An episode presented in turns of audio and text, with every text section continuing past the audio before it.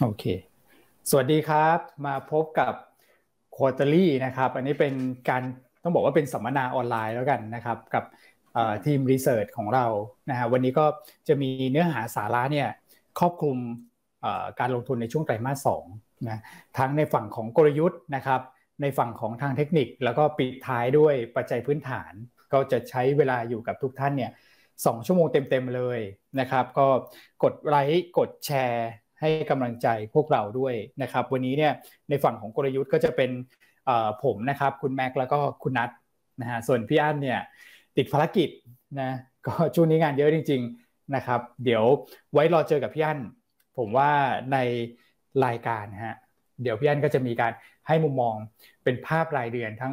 รายวันเนี่ยก็จะมีอยู่แล้วในเว็บดีไซน์นะครับรายเดือนก็เดี๋ยวพบกับรายการที่พี่อั้นชอบไปนะครับงวดนี้ก็จะไปอีกแล้วนะ ถามอีกกับอีก นะครับ ทุกท่านก็สามารถไปติดตามได้นะครับมาพูดคุยกันก่อนนะครับ เดี๋ยวผมขออนุญาตฉายภาพก่อนเลยแล้วกันนะแล้วเดี๋ยวให้คุณแม็กคุณนัทเนี่ยมาให้ภาพเรื่องของการลงทุนแบบเจาะลึกลงไปนะในช่วงของไตรมาสสองนะครับว่าเราจะต้องเจอกับเรื่องอะไรบ้างนะครับ แล้ว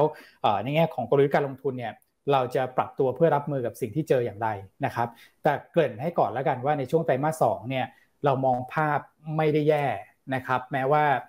จะมีเรื่องของ Sell in May เกิดขึ้น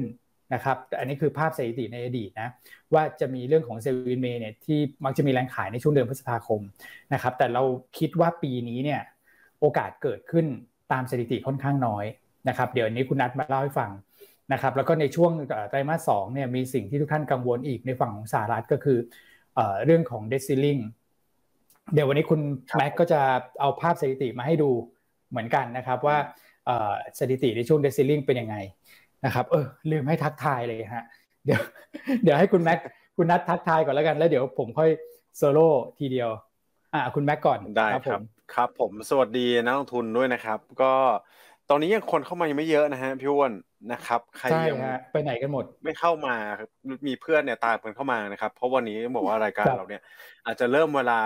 เร็วกว่ารวมมิสกิจหุ้นนะ นะครับเพราะรวมมิดเริ่มบ่ายสองนะครับควอเตอรี่เริ่มบ่ายโมงนะครับ ใครยังไม่ได้เข้ามาแล้วแบบ เอ๊ะเนี่ยเข้ามาแล้วแล้วเพื่อนๆยังไม่ได้เข้าเนี่ยก็เชิญกันเข้ามาได้นะครับ เพราะกลยุทธ์การลงทุน quarter สองนี้ น่าสนใจแน่นอนนะครับ จากหลายส่วนเลยไม่ว่าจะเป็นฝั่งกลยุทธ์ของเราฝั่งเทคนิค แล้วก็หุ้นเด่นพื้นฐานเนี่ยมีหลายตัวเลย มีหลาย sector ให้เลือกนะครับอ่าเดี๋ยวเชิญคุณนัททักทายบ้างครับผม ครับผมก็สวัสดีพี่อ้วนสวัสดีคุณแม็กแล้วก็สวัสดีท่านผู้ชมทุกท่านนะครับผมก็ถึงแม้ว่าวันนี้พี่อั้นจะไม่มา แต่ว่าพี่อั้นเขาฝากหุ้น Seven Wonder มาด้วย เป็นหุ้นประจำไตรมาสนะครับผมว่ามีตัวอะไรบ้างเจ็ดตัว ยังไงก็ฝากท่านผู้ชมทุกท่านเลยกดไลค์กดแชร์นะครับผมแล้วก็อาจจะส่งลิงก์เตือนเพื่อนๆว่าเรามีอัปเดตตัวของ quarterly strategy มาอัปเดตกันในวันนี้นะครับผมใช่ครับนะโอเคครับ ไหนดูซิมากันเท่าไหร่แล้วเนี่ย มากันหรือยังฮะ โอ้ยห้าพันคนแล้วครับพี่วอนครับเกินไปไหนรายการเช้ายังไม่ถึงยังยังนะฮะตอนนี้ขอสักเท่าไหร่เนี่ย ตอนนี้ YouTube สักร้อยนึงก่อนไหมเนี่ยร้อยนึงถึงหรือยังครับ เนี่ยนะครับ อ่า อืมกำลังมาเรื่อยๆตามคนในหมู่บ้านหน่อยสินะครับ FC หน่อย FC หน่อยนะครับ โอเคฮะ งั้นเดี๋ยวเราเริ่มเกริ่นกันไปก่อนเลยดีไหมครับพี่อ้นครับ ได้ครับ เดี๋ยวจะเกริ่นภาพของไตรมาสหนึ่งที่ผ่านมาก่อนนะครับ แล้วก็ไตรมาสสองเนี่ยมีประเด็นอะไรบ้างนะแล้วก็ไทม์ไลน์ของ SET Index เนี่ยที่เราเคยวางไว้แต่ละไตรมาสเนี่ยมันอาจจะเปลี่ยนไปนิดนึงนะครับ แต่ว่าก็เป็นภาพที่มันผันผวนแหละในช่วงไตรมาสหนึ่งนะครับ เดี๋ยวจะพยายามฉายไทม์ไลน์ตรงนั้นให้นะครับ แล้วก็เดี๋ยวทิ้ง การบ้านไว้ให้เลยนะ ให้คุณคุณแม็กคุณนัทสานต่อในช่วงที่เหลือนะครับ เอามาดูภาพนิดนึงแล้วกันว่าไตรมาสหนึ่งนะครับ เดือนมกราคมเนี่ยต้องบอกว่าเปิดตัวได้ดีนะครับ หลายท่านอาจจะรู้สึกว่าเดือนมกราลงทุนง่ายเหลือเกินนะแล้วก็น่าจะเป็นปีที่ดีแล้วสำหรับตลาดหุ้นไทยปีนี้นะครับ ออกสตาร์ตต้นปีเนี่ยค่อนข้างสวยนะครับ SET Index เนี่ยตอนแรกขึ้นไปใกล้ๆบริเวณ 1,700 จุดด้วยซ้ำนะฮะแล้วก็ให้ return อยู่ประมาณสัก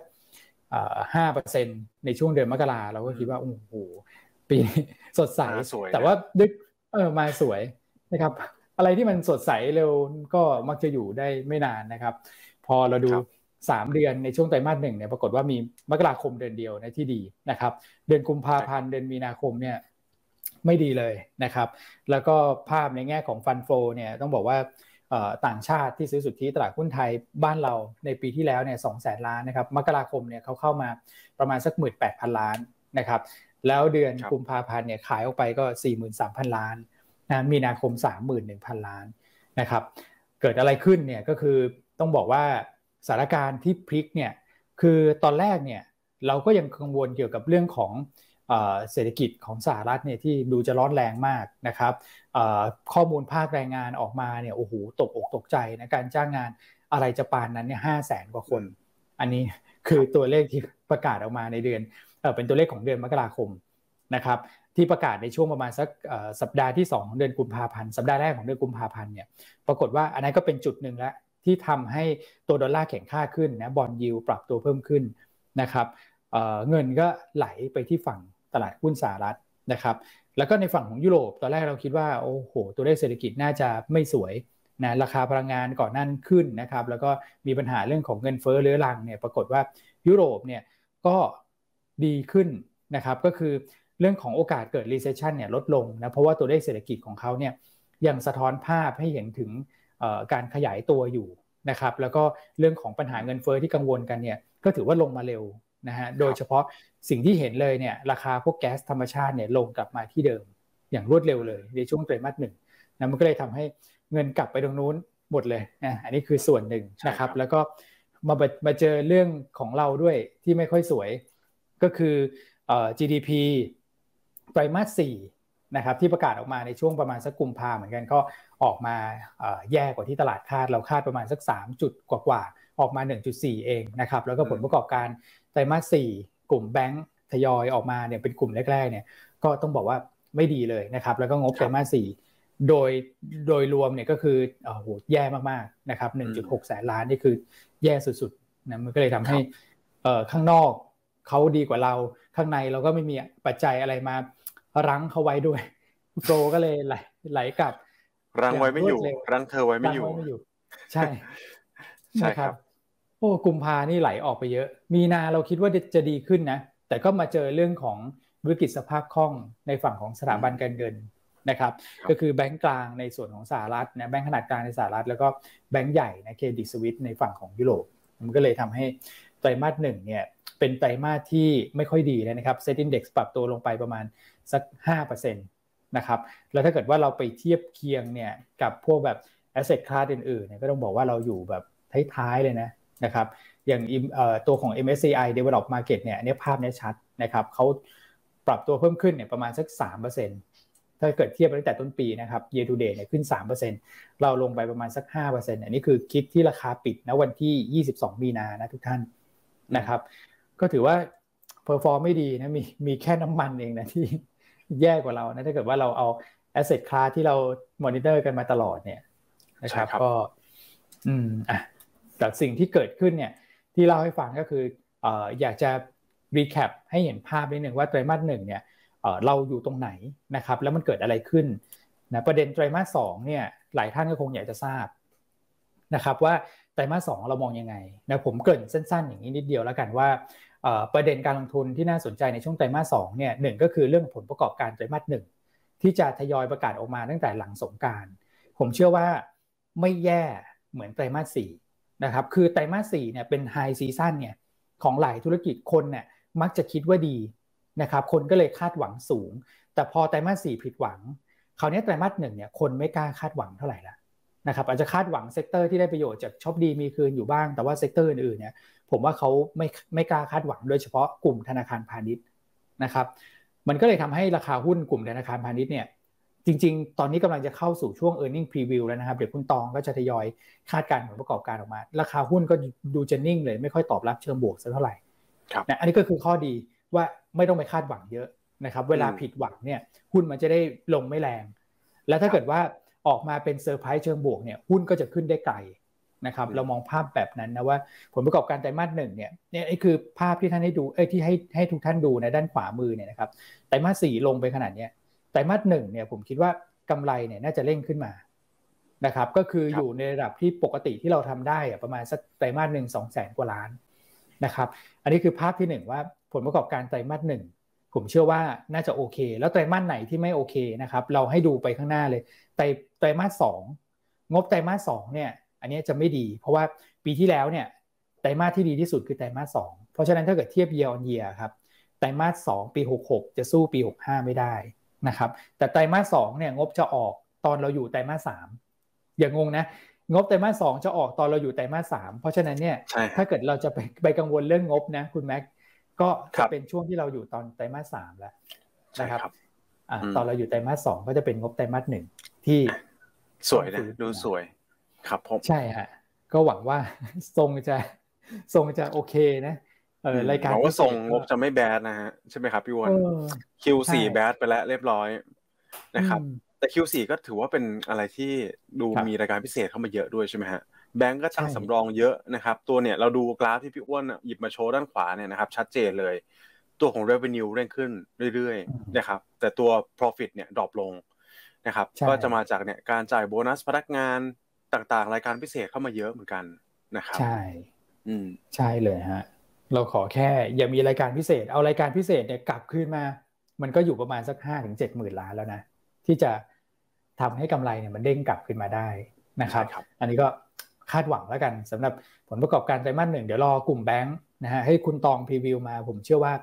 น่าจะทำให้ตลาดเนี่ยมีความเชื่อมั่นระดับหนึ่ง แล้วพองบออกมาจะยิ่งเชื่อมั่นมากขึ้นนะครับ อันที่สองฮะคือ election rally นะครับ อันนี้เดี๋ยว ฝากคุณนัทแล้วกันนะครับย้ำเรื่องของสถิติเรื่องของการเลือกตั้งบ้านเราอีกทีหนึ่งนะครับ แต่ว่ารอบนี้เราไม่มาไปตารางแล้วนะครับตารางเนี่ยเราฉายจนหลายท่านก็จำภาพได้แล้วว่าแต่ละ sector เนี่ยบวกเท่าไหร่แล้วดูยังไงนะครับ อันนี้คุณนัทจะฉายเป็นกราฟเส้นนะผมก็เก็บไว้นะรอให้คุณนัทมาฉายนะไม่ได้เอาไปออกในตรงเวลดีไซน์ตอนเช้านะครับ ให้คุณนัทฉายแล้วก็คุณนัทได้เข้าใจภาพเพราะว่าเป็นคนทำตรงนี้นะครับ ก็จะทำให้ทุกท่านเนี่ย เห็นเรื่องของการเลือกตั้งเนี่ยชัดเจนมากขึ้นว่า เอ้ยทำไมเราถึงมองว่า election rally จะไปเกิดขึ้นในช่วงหลังเลือกตั้ง และก่อนเลือกตั้งทำไมหุ้นถึงลงทำไมต่างชาติต้องขายนะครับ เดี๋ยวท่านอดใจรอแป๊บหนึ่งนะเดี๋ยวคุณนะจะมาเล่าตรงนี้ให้ฟัง ประเด็นที่ 3 ก็คือความกังวลในวิกฤตสถาบันการเงินในสหรัฐและยุโรปอันนี้ ผู้เชี่ยวชาญในด้านต่างประเทศคุณแม็กนะครับก็จะมาไขข้อข้องใจให้ว่าเออตอนนี้มันคลายตัวไปเยอะนะครับแล้วตกลงมันไว้ใจได้หรือยังแต่เราเชื่อว่า น่าจะดูดีขึ้นนะเพราะว่ามันเป็นเรื่องของสภาพคล่อง พอเขาอัดสภาพคล่องเข้าไป ตอนนี้สถานการณ์นิ่งขึ้นเป็นลำดับนะครับ แล้วก็ประเด็นถัดมาอันนี้ก็คุณแม็กเหมือนกันนะครับเฟดส่งสัญญาณในการชะลอการปรับขึ้นในตาดอกเบี้ยนะครับเราคิดว่าอาจจะเกิดขึ้นเนี่ยในช่วงของการประชุมครั้งถัดไปเนี่ยพฤษภาถ้าเกิดว่าขยับขึ้นอีก 0.25%เผลอๆก็ส่งสัญญาณเลยว่าครั้งหน้าความจำเป็นอาจจะลดลงแล้ว เขาเป็นไปได้ครับผมใช่ครับ นะครับก็เดี๋ยวคุณแม็กมาฉายภาพนี้ให้ฟังนะครับส่วน valuation เนี่ยคือถ้าเกิดว่าเราไล่ดูนะครับปัจจัยที่เกิดขึ้นเนี่ยผมคิดว่าเราคาดหวังได้ก็คือเรื่องของฟันดัมเบทัลของบ้านเราเอง ก็คือผลประกอบการไตรมาสหนึ่งเนี่ยน่าจะฟื้นตัว ส่วนสิ่งที่กดดันบรรยากาศการลงทุนในช่วงไตรมาสหนึ่งที่ผ่านมาเนี่ยมันเริ่มเบาลงแล้วนะครับก็เลยคิดว่าถ้าไม่มีปัจจัยรบกวนเพิ่มเติมในช่วงไตรมาสสองเนี่ยมันจะเป็นไตรมาสที่เหมือนปรับสมดุล นะครับหลังจากที่เราถูกแบบโอ้โหชอกช้ำเหลือเกินในช่วงไตรมาสหนึ่งที่ผ่านมาไตรมาสสองเนี่ยผมคิดว่าความกังวลพอมันคลายตัวเนี่ยมันจะทำให้บรรยากาศการลงทุนเนี่ยกลับมาดูดีขึ้นนะครับแล้วถ้าเกิดว่า fundamental เราทำงานได้ดีขึ้นหน่อยเนี่ยก็คือเรื่องของ e a r n i n g เรามาซัพพอร์ตด้วยเนี่ยนะครับและเรื่องของการเลือกตั้งออกมาเป็นภาพเอออันนี้คุณนัทก็มีมีการตั้งข้อสังเกตด้วยว่าออกมาหน้าไหนแล้วหุ้นจะขึ้นแรงเนี่ยถ้าเกิดออกมาเป็นอย่างที่คุณนัทคิดเนี่ยผมคิดว่า ไตรมาสสองเนี่ยของไทยก็โอกาสเกิดเซลล์อินเมย์ก็จะยิ่งน้อยนะครับแล้วก็น่าจะเป็นไตรมาสที่ดีกว่าไตรมาสหนึ่งแน่ๆนะครับส่วน valuation เนี่ยเรามองเซ็ต target ที่ 1720 เหมือนเดิม ไม่ได้ปรับอะไรนะครับ valuation ตอนนี้ของไทยถามว่าอยู่ในจุดที่น่าสนใจไหมก็ต้องบอกว่าอยู่ในระดับที่ผมว่าไม่ไม่แย่แล้วกัน คืออาจจะไม่ถึงกับว่าน่าสนใจที่สุดนะครับเพราะว่าเราไม่ได้อยู่ในโซนที่ถูกมากๆนะครับแต่ถ้าเกิดว่า เทียบกับค่าเฉลี่ยเราอยู่ในโซนที่ถูกแล้วนะครับแล้วก็ e a r n i n g growth เนี่ยเราดูดีกว่าภูมิภาคด้วยนะครับภาพนี้ฉายมาตลอดนะเราก็ยังยืนยันว่าถ้าเกิด fundamental ดีเนี่ยนะครับสุดท้ายเดี๋ยวเขาก็จะกลับมาเองในแง่ของ set index นะครับแล้วก็ earning yield gap ตอนนี้ก็อยู่ในระดับที่น่าสนใจด้วยนะครับกรอบด้านล่างเราให้ไว้ 1550 กับ 1,600นะครับส่วนด้านบนเนี่ยจะไป 1,800 หรือเปล่า อันนี้ขอค้างไว้ก่อนแล้วกันนะครับแต่จะไป 1,800 หรือเปล่าเนี่ยก็คือขึ้นอยู่กับ เรื่องของผลการเลือกตั้งด้วยนะแต่ต้องบอกว่าดัชนีตอนนี้ถูกดึงลงมาพอสมควรนะครับ อาจจะถ้าเกิดต่อให้แลนสไลด์ยังไงก็แล้วแต่เนี่ยอาจจะไปไม่ถึงหรอกนะแต่ผมคิดว่าระดับเกิน 1,700 จุดเนี่ยมันมีความเป็นไปได้นะครับ ก็อันนี้เป็นภาพที่ให้ดูคร่าวๆก่อนนะครับ ระหว่างรอทุกท่านเข้ามานะว่าไตรมาสสมีประเด็นไหนที่ต้องติดตามบ้างนะครับ แล้วก็ valuation ตอนนี้ เราอยู่ตรงโซนไหนนะครับ เรามอง SET target เท่าไหร่ แล้วก็อันนี้เป็นไทม์ไลน์นะครับ ผมคิดว่าไตรมาสสองเนี่ย ผมเชื่อว่าจะต้องเด้งกลับขึ้นมานะครับ มีเรื่อง election rally รออยู่ งบ งบ คืองบไตรมาสหนึ่งของไทย แล้วก็ GDP ไตรมาสหนึ่งของไทยจะออกมาสวยนะครับ เฟดชะลอการปรับขึ้นอัตราดอกเบี้ยจีนกระตุ้นเศรษฐกิจ อันนี้คือสิ่งที่ทุกท่านทราบมาตลอดอยู่แล้ว เราก็ไล่มาให้ฟังทุกวันนะเรื่องจีนที่จะกระตุ้นเศรษฐกิจเพิ่มขึ้นในปีนี้นะครับ แล้วก็ไตรมาสสามเนี่ยอาจจะเห็นการชะลอตัวลงมา คือจริงๆเนี่ยผมมองว่าอาจจะแบบทรงๆนะไม่ได้ชะลอลงมาเยอะนะครับแล้วก็ไปลุ้นอีกทีคือในช่วงไตรมาสสี่นะครับให้ทำลายไว้ประมาณนี้ก่อนนะแล้วก็เดี๋ยวฝากคุณแม็กคุณนัทนะครับ เรามีเวลาอีกในฝั่งของกลยุทธ์เนี่ยประมาณสักครึ่งชั่วโมงนะก็จะให้เวลากับคุณแม็กคุณนัทเต็มที่ เพราะเดี๋ยวจะต้องไปอีกงานหนึ่งต่อ ได้เลยครับฝากคุณแม็กพี่วอนก็คิวแน่นเหมือนกันไม่ใช่แค่พี่อั้นนะครับ พี่วอนก็แน่นเหมือนกันนะฮะใช่ฮะพอดีติดอีกสัมมนาหนึ่งโอเคนะครับอะเดี๋ยวคุณแม็กสารต่อเลยนะ นะครับได้เลยครับพี่วอนลาไปก่อนนะครับ ขอบคุณทุกท่านมากนะครับ ครับผมขอบคุณพี่อ้วนนะครับ ที่มาช่วยแชร์กันนะนะช่วงคิวหนึ่งเกิดอะไรขึ้นบ้างนะครับ ก็อย่างที่เราทราบกันดีเนี่ยนะครับ ตอนปลายปีเรามีการโปรเจกต์ไว้นะคุณนัทนะครับคิวหนึ่งเราเหมือนว่าจะดูดี แต่ว่าคิวหนึ่งกลายเป็นมีปัจจัยหลายอย่างที่เหนือความคาดการนะครับไม่ว่าจะเป็นแบงก์รันเองตัวของเงินเฟ้อนะครับ ตัวของฝั่งยุโรปสหรัฐ geopolitical tension ต่างๆนานาเนี่ยมารุมมาตุ้มเลยนะครับในช่วง Q1 ที่ผ่านมาก็ทำให้ผลที่เราคาดไว้เนี่ยนะครับมีการคลาดเคลื่อนสักเล็กน้อยก็ Q2 กลับมาน่าจะดูดี นะครับเดี๋ยวขออนุญาตแชร์สไลด์กัน แล้วก็ไป recap ภาพรวมเอ่อไป recap เขาเรียกว่ากลยุทธ์การลงทุนใน Q2 เริ่มจากภาพใหญ่ก่อนเลยแล้วกันนะครับโอเคเดี๋ยวสักครู่นะฮะโอเคครับมาคุณนัทเรามาช่วยกันนะครับรีแคปดูซิว่าประเด็นการลงทุน Q2 มีอะไรบ้างนะครับเดี๋ยวผมจะเริ่มต้นจากที่สหรัฐก่อน นะครับแล้วก็เดี๋ยวจะเป็นคุณนัทต่อเรื่องของปัจจัยภายในประเทศบ้างนะครับตัวของ election rally อันนี้จะมีโอกาสชนะตัวของ sell in May ได้มากน้อยขนาดไหนนะครับต้องเรียนอย่างนี้ก่อนล้วกันว่าผมคิดว่าประเด็นหลัก ๆ เลยที่กดดันตลาดหุ้นไทยเราเนี่ยในช่วง Q1 ที่ผ่านมาเลยนะครับก็หนีไม่พ้นตัวของปัจจัยต่างประเทศนะครับแล้วก็ตัวของค่าเงินดอลลาร์ด้วย นะครับฟันฟลูที่ไหลออกไปเนี่ยต้องบอกว่าโอ้ไหลไปซะปิดก๊อกน้ำไม่หยุดเลยนะครับคุณนัทนะพยายามปิดแล้วปิดไม่หยุดเลย ถ้าจำก็ได้คือไหลออกไปสักประมาณ 30 วันติดต่อกันเนี่ย ถือว่าหนักหนาสาหัสพอสมควรนะครับเพราะฉะนั้นถ้าสรุปง่ายๆเลย ผมคิดว่าไม่ได้เป็นปัจจัยเรื่องเชิงพื้นฐานนะครับในตลาดหุ้นบ้านเรานะครับแต่ต้องเรียกว่าเป็นปัจจัยทางเทคนิค และปัจจัยเรื่องของสภาพคล่อง ซึ่งในในไตรมาสสองนี้เนี่ยเราเราคิดว่ามีหลายสัญญาณนะที่ปัจจัยดังกล่าวเนี่ยนะครับจะเริ่ม ผ่อนคลายคลี่คลายลงมา แล้วก็มีโอกาสที่ทำให้ฟันฟลูเนี่ยไหลกลับเข้ามาสู่ตลาดหุ้นเอเชียด้วยนะครับอย่างแรกเลยก็จะเป็นตลาดหุ้นสหรัฐก่อนนะครับหนีไม่พ้นนะฮะตัวของปัญหาเงินเฟ้อกับอัตราดอกเบี้ย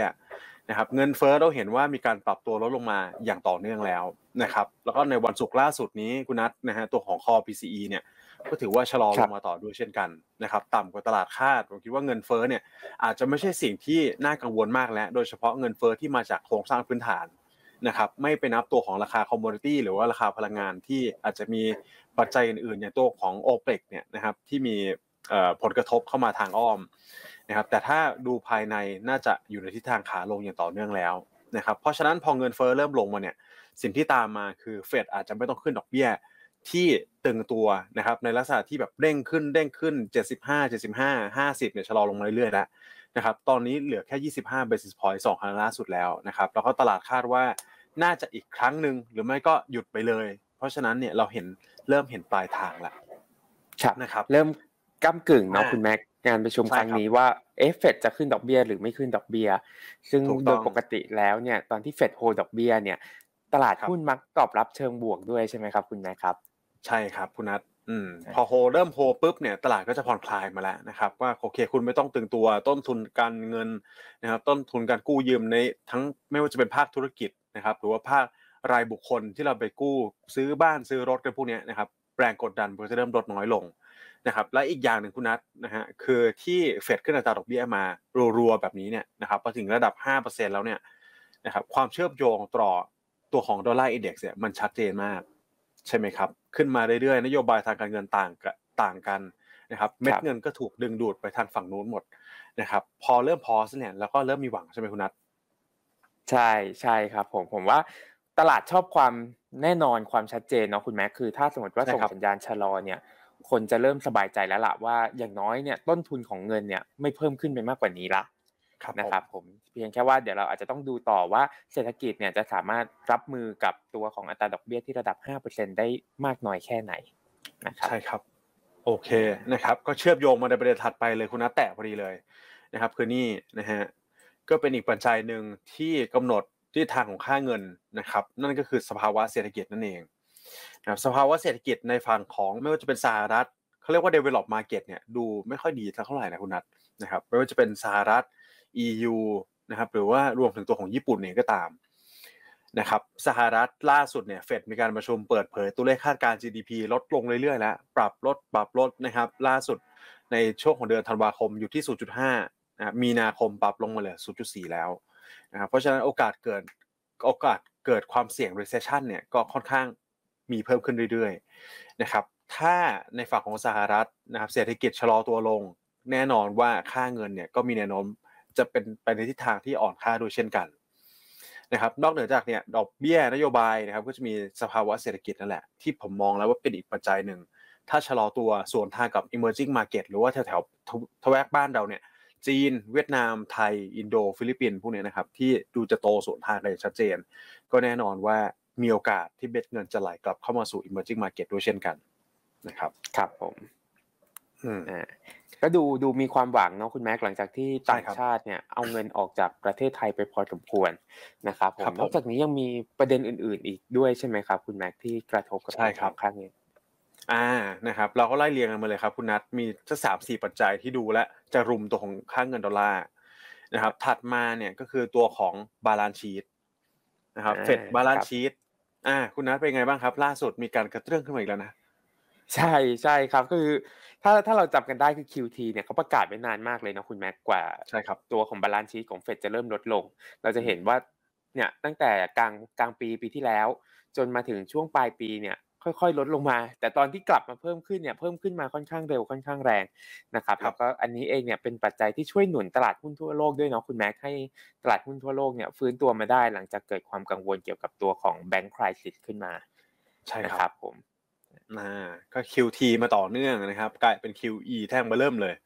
นะครับเพื่อมาพยุงตัวของฝั่งธนาคารไว้นะครับ แล้วถ้าตามหลักเศรษฐศาสตร์เบื้องต้นเลยคุณนัทนะครับ supply เพิ่มขึ้นสิ่งที่เกิดขึ้นคืออะไรครับนักลงทุนคือราคาเนี่ยย่อมมาจะลดลงใช่ไหมครับคุณมีสินค้าขายอะเปรียบเทียบง่ายเลยสินค้าเยอะเนี่ยยิ่งมีเยอะเท่าไหร่อุปทานเยอะเท่าไหร่อุปสงค์ก็จะ match ไม่เท่านะครับก็จะทำให้ตัวของราคาสินค้าต่างๆเนี่ยปรับตัวลดลงมาเช่นเดียวกับค่าเงินเหมือนกันใช่ไหมคุณนัท ใช่ครับผม ก็เลยเป็นอีกหนึ่งปัจจัยเนาะคุณแม็กที่จะทำให้ค่าเงินดอลลาร์เนี่ย คงไม่ได้แข็งค่าเร็วๆ แรงๆแล้ว จริง ๆ มีโอกาสที่จะอ่อนค่าลงมาด้วยซ้ำนะครับ ถูกต้องครับ อ่า อย่างที่เราเคยแชร์กันไปนะ เนี่ยอันนี้ก็มีโอกาสอ่อนค่ามานะครับ แล้วสุดท้ายเนี่ยผมคิดว่าอาจจะเป็นประเด็นที่เชื่อมโยงกันต่อนะครับ คือตัวของ debt ceiling นะครับ debt ceiling คือภาพนี้เลยนะหยิบยกมาให้ดูกันค่อนข้างชัดนะคุณนัทครับนะครับ debt ceiling เนี่ยพอเวลา หรือว่านี่สินสาธารณะเนี่ยนะครับ พอเวลาแตะขึ้นไปแตะเพดานหรือว่าที่ทางรัฐบาลเขาตั้งไว้ก่อนหน้านี้เนี่ยนะครับทุกครั้งเลยที่ผมไฮไลท์ไว้ในกราฟสีเทาๆ ด้านขวามือเนี่ยนะครับ ค่าเงินดอลลาร์มักจะมีเพดานจำกัดด้วยเช่นเดียวกันนะครับ มาจากหลายส่วนนะครับ ความไม่ไม่มั่นใจนะครับในตัวของระบบเศรษฐกิจเองนะว่าจะมีการโอกาสเกิด default เกิดขึ้นไหมนะครับถ้ารัฐบาลเนี่ยไม่เพิ่มเพดานนี้ไปแล้วจ่าย เขาเรียกว่าจ่ายเงินเดือนพนักงานไม่ได้แล้วกันข้าราชการต่างๆนะครับ องค์กรรัฐต่างๆเนี่ยถ้าไม่มีเงินเข้ามากระตุ้น ไม่มีการยืมหนี้เพิ่ม ไม่มีสภาพคล่องเข้ามาเพิ่มเติมเนี่ยนะครับสิ่งที่เราเห็นกันมาบ่อยๆ คือเกิด government shutdown ถูกไหมครับ government shutdown ปุ๊บก็จะเป็นการเจรจากันแล้วระหว่างสองพรรคว่าเอ๊ะคุณจะเอายังไงนะครับพอแต่ถึง debt ceiling ฝั่งนี้ริพับลิกันก็อาจจะไม่อยากให้เพิ่ม debt ceiling นะครับสิ่งที่ฝั่งเดโมแครตอาจจะต้องไปแลกมาก็คือให้ผลประโยชน์นะครับในบางพื้นที่ในบางรัฐ ที่ริพับลิกันดูแลอยู่นั่นเองนะครับแต่เราคิดว่าความเสี่ยงที่จะเกิด default เนี่ยค่อนข้างน้อยมากนะครับ clear กันได้ทุกรอบนะครับแต่ว่าจะมีเทอมยังไงเนี่ยสุดท้ายแล้วมันก็จะเป็นปัจจัยที่ช่วยจำกัดตัวของอ่อ upside risk ในตัวของค่าเงินดอลลาร์ทุกๆ ครั้งนะครับอันนี้ก็เป็นการ cap แล้วกันคุณนัทนะครับไม่ได้เป็นปัจจัยที่กดเงินดอลลาร์ลงมานะแต่ว่าเป็นเพดานที่ไม่ให้ดอลลาร์ปรับตัวเพิ่มขึ้นไปแรงนะครับ ครับผม เอ๊ะ กราฟตรงนี้คือเส้นสีเขียวเป็นตัวของค่าเงินดอลลาร์เนาะคุณแม็กใช่ครับแล้วก็สีส้มเนี่ยเป็นซิลลิงที่เขากำหนดไว้ส่วนสีน้ำเงินก็คือตัวของภาระหนี้ของสหรัฐ ใช่ครับ อืมหรือคุณดูกราฟล่างเนี่ยง่าย ๆ เลยนะครับ กราฟล่างนี่คือ room under limit นะครับว่าถ้าสมมติมันเกินเกินศูนย์ขึ้นไปเนี่ยนะครับคือเกิน limit เกินเกิน debt ceiling ขึ้นไป นะครับทุกครั้งที่มีการดีขึ้นไปเนี่ยอย่างผมตัวอย่างอันล่าสุดที่ผมวงวงไว้ด้วยใช้เมาส์เนี่ยนะครับเนี่ยคุณก็ดูกราฟนี้เลยเพราะว่าวันที่ตรงกันนะครับทุกครั้งที่ขึ้นไปแตะเกินปุ๊บเนี่ยดอลลาร์อ่อนเลยนะฮะครับผมก็สักประมาณ 3-4 ปัจจัย แล้วกันที่เป็นปัจจัยกดดันการลงทุนในตลาดหุ้นไทยกดดันตัวของ fund flow ในไตรมาสหนึ่งเนี่ยที่ไหลออกไปค่อนข้างเยอะ นะครับก็ดูจะมีแนวโน้มที่จะผ่อนคลายลงในไตรมาสสองก็น่าจะเป็นปัจจัยที่ช่วยหนุนนะคุณนัทนะครับอย่างน้อยก็คงไม่ได้ underperform มากนะครับในในส่วนของ SET Index บ้านเรานะครับครับผมโอเค งั้นต่อมาในส่วนของเรื่อง Sell in May บ้างเนาะคุณแม็กใช่ไหมครับได้ครับอะเนี่ยผมว่านักลงทุนรอฟังคุณนัทอยู่นะครับ ประเด็นนี้ Sell in May เนี่ยโอกาสเกิดขึ้นมากน้อยขนาดไหนนะครับครับผมก็ โอเค ตัวสถิติก่อนผมเกริ่นให้ฟังก่อนตัวเซลล์อินเมย์เนี่ยสถิติย้อนหลังจริงๆ ถ้าหากว่าดูไป 15 ปีเนี่ยเราจะเห็นว่า Sell in May สถิติขลังกว่านี้เยอะเลยนะครับคุณแม็กอืมแต่ว่าพอย้อนมานะฮะเป็นเหลือ 10 ปีย้อนหลังมาเนี้ยสถิติอาจจะดูไม่ได้ขลังมากนัก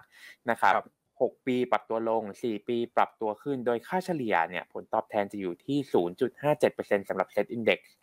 นะครับอืมตรงเนี้ยจริง ๆ มันอาจจะเป็นมุมที่บางคนมองว่าเอ๊ะต่างชาติขายเพราะว่าช่วงจ่ายเงินปันผลหรือเปล่า หรือว่าเอาเงินออกเอาเงินกลับประเทศทำให้ค่าเงินบาทอ่อน แล้วก็ทำให้หุ้นปรับตัวลงหรือเปล่า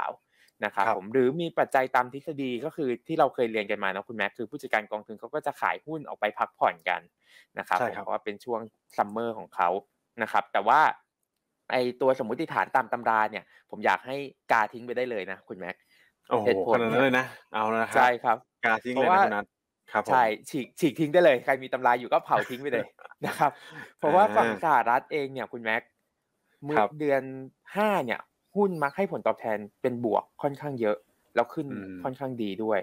นะครับ คือส่วนทางเลยหรืออธิบายไม่มีง่ายๆคือใช่ไหมเขาไม่มีเซลล์อินเมย์ใช่ไม่มีคุณแม็กคือมีเฉพาะที่เซ็ตอินเด็กมีเฉพาะที่ไทยคอรับเมริกาไม่มีโอนะครับเคดังนั้น สถิติความขลังอะไรต่างๆเนี่ยอาจจะค่อยๆเปลี่ยนไปหลังจากที่คนเริ่มเห็นครับคุณแม็กว่าที่อเมริกาไม่ได้เกิด Sell in May นะครับครับทีนี้มาปีนี้เรามาคุยเรื่องของเหตุผลดีกว่าว่าทำไมเราถึงมองว่า Sell in May เราไม่ค่อยกังวลมากนักละกันสำหรับรอบนี้นะคครัรับบผมเรื่องแรกเลยเนี่ยคือเป็นเรื่องของแนวโน้มค่าเงินดอลลาร์ที่อ่อนค่าที่เมื่อกี้คุณแม็กซ์เล่ามาละนะครับสองเลยเนี่ยความกังวลเกี่ยวกับสถานการณ์ของธนาคารในยุโรปกับสหรัฐเนี่ยคลี่คลายไปเยอะละใครตามใช่ข่าวครับก็จะเห็น นะครับผมไม่ว่าจะเป็นเรื่องของ UBS ที่ที่เข้าไปซื้อเครดิตซูอิสนะครับ Deutsche Bank ความกังวลต่างๆ คลี่คลายออกไป รวมถึงธนาคารกลางต่าง ๆ เนี่ย ออกมาประกาศละว่าเขาพร้อมที่จะเอาเครื่องมือทุกอย่างที่เป็นไปได้ออกมาช่วยเหลือถ้าหากว่าจำเป็น ใช่นะคครัรับบผมก็เลยอืมทำให้ตลาดหุ้นแล้วก็ความกังวลต่างๆ เนี่ยคลี่คลายออกไปหมดเลยนะครับครับส่วนปัจจัยสำคัญในประเทศไทยนะครับ คือเรื่องของ election rally ผมเชื่อว่านักลงทุนได้ยินเยอะแหละเรื่องนี้เนาะคุณแม็กครับ อ่าอืมผมทำกราฟมาให้ดูง่ายๆ คือก่อนหน้านี้เราเป็นตารางคุณแม็กให้ให้ครับเอ่อท่านผู้ชมดูว่าโอเค ถ้าสมมติว่าถือหนึ่งสัปดาห์ก่อนเลือกตั้ง ถือหนึ่งสัปดาห์หลังเลือกตั้ง หรือหนึ่งเดือนสองสัปดาห์ต่าง ๆ เนี่ย ผลตอบแทนจะเป็นยังไงนะครับครับผมแต่ภาพตรงนั้นเนี่ยอาจจะเห็นไม่ชัด ว่าอืมอ้าวแล้วระหว่างทางล่ะเป็นยังไงนะครับ ก็เลคยรับทำกราฟมาให้ดูครับคุณแม็กด้านอืมซ้ายเนี่ยจะเป็นตัวของระดับดัชนี Set Index นะครับ ข้างล่างเนี่ยจะเป็นจำนวนวันก่อนแล้วก็หลังเลือกตั้ง ก็คือเส้นสีแดงเนี่ยเป็นวันที่เกิดการเลือกตั้งครับนะครับ แล้วก็จะใช้เป็นวันทำการนะครับ อธิบายเยอะนิดนึงสำหรับกราฟนะฮะเราจะเห็นว่าก่อนหน้าเลือกตั้งเนี่ยส่วนใหญ่แล้วเซ็ตอินดี x มักจะปรับลงนะ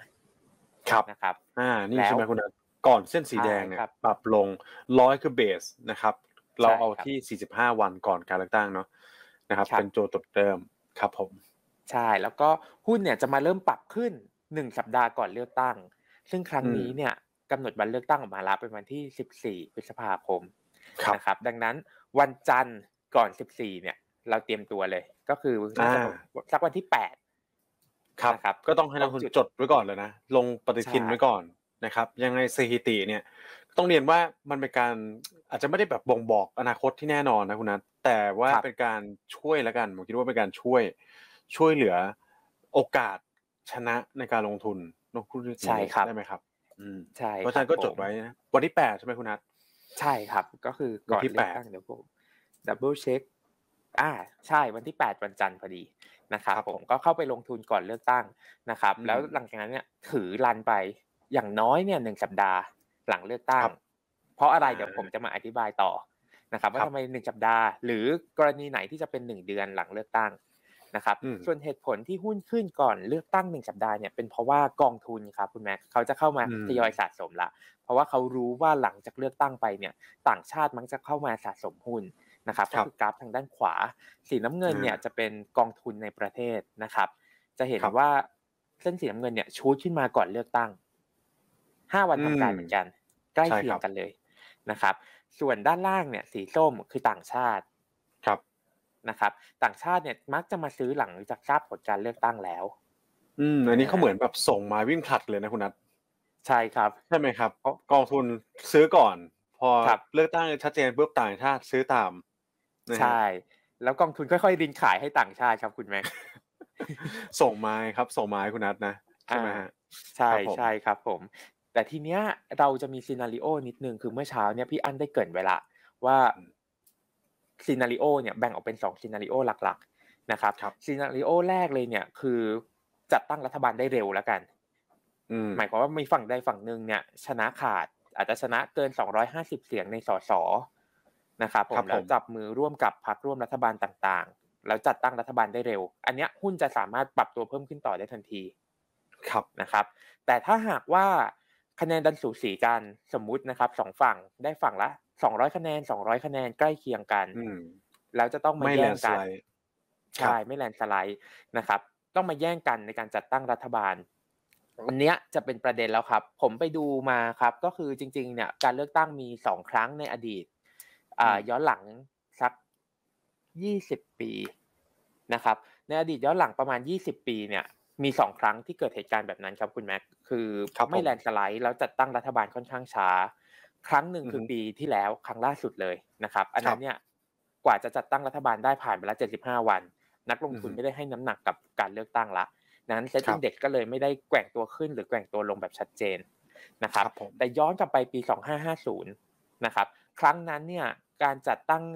การโหวตนายกนะครับทำขึ้นหลังจากการเลือกตั้งผ่านไปแล้ว 27 วันทำการครับ โดย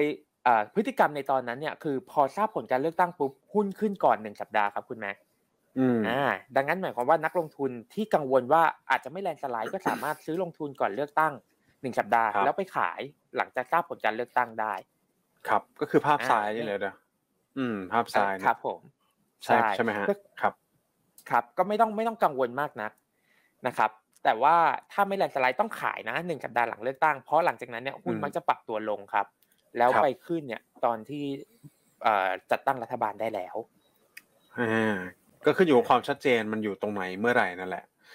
ใช่ครับอืมโอเค ทีนี้กลุ่มบ้างครับคุณแม็ก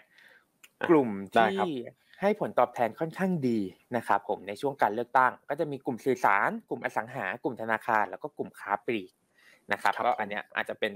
เอ่อเป็นไกด์บุ๊กและกันเป็นไกด์ไลน์นะครับผมสำหรับคนที่อยากเก็งกำไรเกี่ยวกับตัวของการเลือกตั้งของไทยครับ ครับ โอเค อันนี้ก็เป็นประเด็นที่เราช่วยกันลุ้นแล้วกันนะครับ ให้การเลือกตั้งเนี่ยผ่านพ้นไปด้วยดีนะครับ ไม่มีไม่มีปะไม่มีเสียงกันเยอะนะครับ ก็จะได้เป็นอะไรที่เราก็ move on ผ่านจุดนี้ไปได้นะครับ แล้วก็แน่นอนว่าภาพตลาดการลงทุนเนี่ยก็คงจะสดใสมากขึ้นนะครับ โอเคนะครับอันนี้ก็เป็นฝั่งของ election rally ใช่ไหมคุณนัทนะครับ ถัดไปถัดไปก็ผมคิดว่าเป็นสิ่งที่นักลงทุนสงสัยอยู่เช่นเดียวกันนะครับ คือตัวของ e a r n i n g เป็นยังไงบ้างรอบนี้นะครับ เอาไล่แต่ Q1 อย่างที่พี่อ้วนบอกเลย Q1 เนี่ยจะประกาศช่วงของ Q2 ถูกไหมครับอันที่เรารอกันอยู่เนี่ยสักประมาณ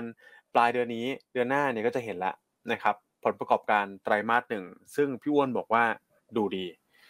นะครับ ดูดีในหลายกลุ่มด้วยกัน นะครับอย่างที่เราทราบกันดีดูดีเนี่ยโอเคเราดูภาพนี้นะครับภาพทางขวาที่พี่อั้นโชว์ไปต้นรายการเนี่ยนะครับมันก็โตขึ้นมาเยอะนะที่เราคาดการณ์กันไว้นะครับในลักษณะของ Q on Q แต่ Year on Year เนี่ยอาจจะดู flat flat ซึ่งผมคิดว่า flat flat เนี่ยโอเคแล้วนะนะ flat year แล้วก็โตเด่น Q เนี่ยนะครับก็เป็นอะไรที่ผมคิดว่ามันจะมีหลาย sector ให้เข้ามาเก็งกำไรกันได้นะครับโดยเฉพาะกลุ่มแบงก์อย่างเงี้ยนะที่มีการตั้งสำรองไปเยอะนะครับคุณนัท ในช่วงของปลายปี จ่ายโบนัสพนักงานค่าใช้จ่ายต่างๆ เข้ามาเยอะ ก็น่าจะมีโอกาสฟื้นตัว ถูกต้องไหมครับ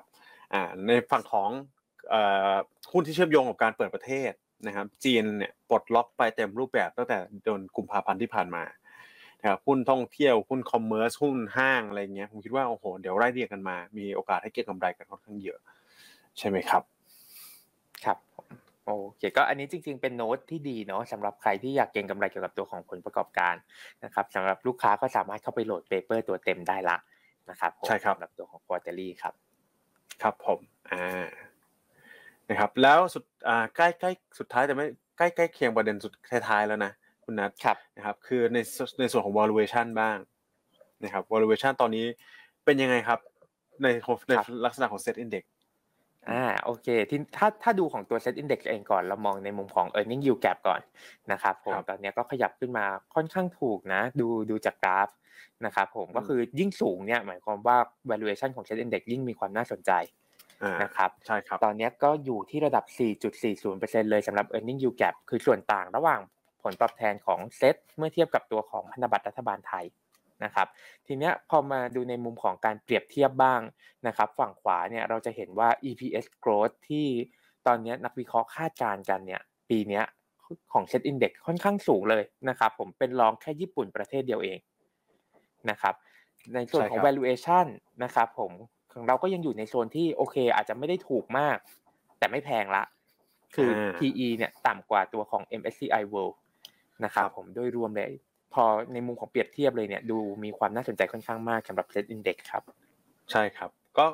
ถือว่าถ้าเป็นหุ้นก็ถือว่าเป็นหุ้นที่ถูกแล้วแหละลงมาค่าเฉลี่ยย้อนหลังเนี่ยนะครับถือว่าลงมาเทรดที่ค่อนข้างต่ำแล้วนะครับดู e a r n i n g yield gap ก็ปาเข้าไปจะ1.5 SD แล้วคุณนัทครับนะครับอ่าแต่ว่าถ้าถามว่าทำไมถูกแล้วยังไม่ขึ้นอันนี้ผมคิดว่ามันก็เป็นประเด็นที่เราต้องมาเชื่อมโยงกับภาพใหญ่ที่เราเล่ากันไปช่วงต้น รายการนี่แหละนะครับคือตัวของฟันฟลอด้วยนะครับตัวของภาพการลงทุนโดยรวมนะครับบรรยากาศลงทุนในสินทรัพย์เสี่ยงโดยรวมตอนนี้เป็นยังไงนะครับต่างๆนานาซึ่งก็ถ้ามาประกอบกับภาพนี้ละผมคิดว่าดาวไซริสในตัวของเซ็นดีเด็กในไตรมาสสองนี้ก็คงไม่เยอะนะครับบนสมมติฐานที่การเลือกตั้งเนี่ย ผ่านไปได้ด้วยดีนะคุณนัทใช่ไหมครับครับใช่ครับอ่าโอเคครับ ถัดไปเป็นทิปแอนทริคซะหน่อยคุณนัทนะครับครับผมตัวของประเด็นการลงทุนเนี่ยมีเขาเรียกว่าทิปยังไงบ้างครับสำหรับนะเป็นการแชร์ให้นักลงทุนนิดนึงนะฮะครับ อันนี้เป็นค่าสถิติอีกรอบหนึ่งนะครับ คุณแม็กเป็นตัวของ Summer Play นะครับ คือปีนี้เราจะเห็นว่าร้อนค่อนข้างเร็ว แล้วก็ร้อนกว่าปกติค่อนข้างมากนะครับผมเหตุผลเพราะว่าปีนี้เป็นตัวของการเกิดเอลนิโยนะครับเราก็เลยไปเก็บสถิติย้อนหลังมาว่า ตัวของหุ้นกลุ่มไหนบ้างที่ outperform ค่อนข้างดีในช่วงหน้าร้อนนะครับผมก็จะมีตัวของกลุ่มค้าปลีกนะครับเหตุผลบอกว่าพอเราร้อนเราก็เข้าเซเว่นไปซื้อน้ำเนาะคุณแม็กมีกลุ่มขนส่งกลุ่มอาหารแล้วก็เครื่องดื่มรวมถึงกลุ่มโรงแรมด้วยก็คือคนไปเที่ยวกันในช่วงหน้าร้อนครับ ครับผมแหมเอลนีโญนี่นึกถึงเพลงสมัยก่อนเลยนะคุณนัท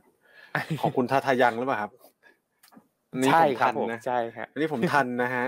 ยังทันอยู่นะครับเออพวกเราก็ไม่ได้รุ่นแบบ ถือว่าเจนใหม่มากนะ ตอนนี้เจนใหม่นี้เต็มแผนกเราเลยใช่ไหมคุณนัทใช่ครับ ใครทันเนี่ยแหมทุกนี้แหมนักลงทุนยังไม่มีคอมเมนต์เข้ามาเยอะเลยคุณนัทต้องเรียกตัวเลขหน่อยแล้วใครทันเพลงคุณทาทายังบ้างครับเอลนินโยเนี่ยขอเลขเข้ามาหน่อยละกันนะฮะเลขอะไรดีคุณนัทครับ เลขหนึ่งละกันครับคุณแม็กใครทันเพลงเลขหนึ่งถ้าเข้ามาถ้าเลขหนึ่งเข้ามาถึงร้อยเลขเนี่ยเดี๋ยวพี่เอ็มเขาจะเต้นเพลงนี้โชว์นะครับรายการโรบิสเกตหุ้นวันพุธนะฮะ โอเคครับ ก็เป็นทิปเป็น trick นะนะครับคุณนัทมีอะไรเพิ่มเติมไหมครับสำหรับกลยุทธ์การลงทุนในไตรมาสนี้ สุดท้ายแล้วกันครับ ผมเป็นตัวของเจ็ดนางฟ้า Seven Wonder ของพี่อั้นนะครับผมหุ้นที่เอามาฝากกันในไตรมาสนี้นะครับผมก็จะมีตัวของ a d v a n c e อมตะ AOT BJC KBank SJWD แล้วก็ตัวของ Macro นะครับผมถ้าหากว่าใครจดไม่ทันเนี่ยในเปเปอร์เรามี เขียนสรุปนะครับผมว่ามีหุ้นตัวไหนบ้าง แล้วก็เหตุผลที่เลือกมาลงทุนรวมถึง performance ย้อนหลังด้วยนะคุณแม็กว่า performance ของพี่อั้นในแต่ละไตรมาสเนี่ยเป็นยังไงบ้าง ผม wrap up เร็วๆว่าไตรมาสที่แล้วเนี่ยพอร์ต Seven Wonder ก็คือหุ้นเจ็ดตัวถือตั้งแต่วันนี้ไปจนถึงสิ้นไตรมาสหน้าเนี่ย เป็นยังไงนะครับ รอบที่แล้วเนี่ย performance เป็นบวก 2.4%นะครับ เทียบกับ SET Index ให้ผลตอบแทนเป็นลบ 2.23%ก็ไปกับชนะตลาดเกือบ 5%เลยครับคุณแม็กอืมสุดถือว่าใช้ได้เลยนะคุณนัทครับ performance รอบนี้นะครับ โอเคนะครับ ก็เดี๋ยวเราเข้าสู่ช่วงสุดท้ายแล้วคุณนัทในฝั่งกลยุทธ์เหลือแค่สามนาทีเท่านั้นเองนะครับ ไม่งั้นเดี๋ยว ทางฝั่งเทคนิคกับพื้นฐานเขาจะมาไล่เราออกนะครับ เพราะฉะนั้นเนี่ยเดี๋ยวไปสรุปประเด็นการลงทุนในไตรมาสสองกันหน่อยละกันนะครับ แน่นอนมี election rally นะครับที่คุณนัทเพิ่งเล่าไปเมื่อกี้ความกังวลด้านสถาบันการเงินเนี่ยเริ่มคลี่คลายแล้วนะครับ ก็เรื่องของปัจจัยที่จะมาหนุนตัวของค่าเงินในฝั่งของ emerging market เนี่ยก็มีหลายอัน ไม่ว่าจะเป็นตัวของดอกเบี้ยสหรัฐใกล้ peak แล้วนะครับ เงินเฟ้อสหรัฐก็อยู่ในทางชะลอลงนะครับ debt ceiling นะครับต่างๆนานารวมถึงการที่งบดุลเฟด balance sheet เนี่ยมีการดีดขึ้นไปด้วยในช่วงไตรมาสสองนะครับอะเพราะฉะนั้นเนี่ยก็ดูแล้วนะคุณนัทไตรมาสหนึ่งนี้กลายเป็น delay ออกไปนะที่เราคาดการณ์ไว้ว่าไตรมาสหนึ่งจะดีเนี่ยนะครับมีหลายประเด็นที่เข้ามากระทบนะครับไตรมาสสองก็น่าจะเป็นไตรมาสที่ดูดีแทนนะครับส่วนไตรมาสสามเนี่ยอาจจะมีการซอฟต์ลงเล็กน้อยนะครับก็รอดูผลประกอบการไตรมาสสองที่พี่วเล่าไปนั่นแหละคือไตรมาสสองเราอาจจะไม่ได้ดีมากนัก นะครับแล้วก็จะไปเร่งตัวขึ้นอีกทีเนี่ยในไตรมาสสามในไตรมาสสี่ที่ดูแล้วน่าจะเห็นความชัดเจนหมดแล้วแหละนะครับว่า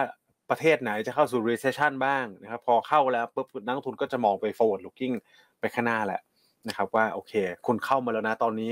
อยู่ในสถานการณ์ที่มันย่ำแย่ที่สุดแล้วแหละแรงซื้อก็จะกลับเข้ามาในช่วงของปลายปีนะครับอันนี้คือสิ่งที่เรามองไว้นะครับส่วนสุดท้ายครับคุณนัทเดี๋ยวเรามาช่วยกันแชร์นะครับหุ้นเด็ดของพี่อั้นเซเว่นวัน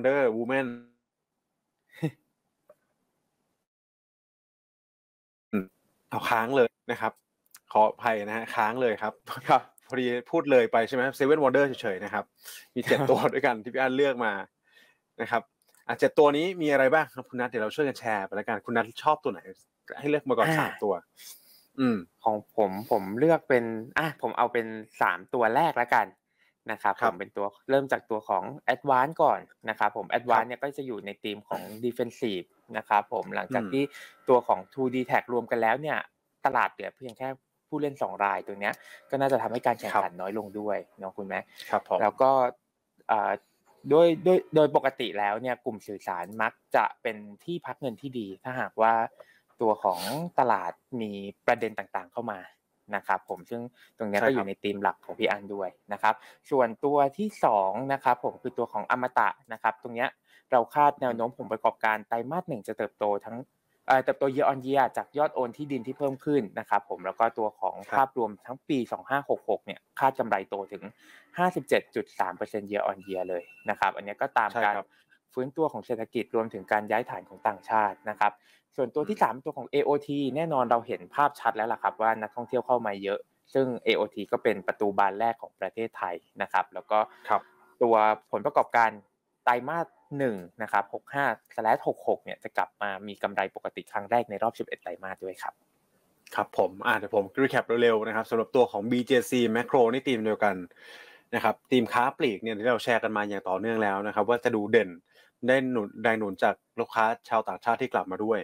นะครับแล้วก็ตัวของแบงก์ KBank นี่ก็ถือว่าได้รับผลกระทบได้รับ sentiment เชิงลบมามากมายแล้วนะครับเชิงพื้นฐานก็ไม่ได้กระทบมากเท่าไหร่นะครับสำหรับตัวของแบงก์บ้านเรานะครับแล้วอีกตัวนึงก็จะเป็นไซส์กลางและ SJWD ที่ดูแนวโน้มการเติบโตเนี่ยจะดีหลังจากที่มีการซื้อนะครับบริษัทเข้ามาเพิ่มพอร์ต แล้วก็กำไรน่าจะมีการเติบโตขึ้นอย่างมีนัยสำคัญในปีนี้นะครับก็สรุปทีมกลยุทธ์การลงทุน part ของในฝั่ง กลยุทธ์เรามีประมาณนี้ใช่ไหมครับคุณนัทครับผม อืมโอเค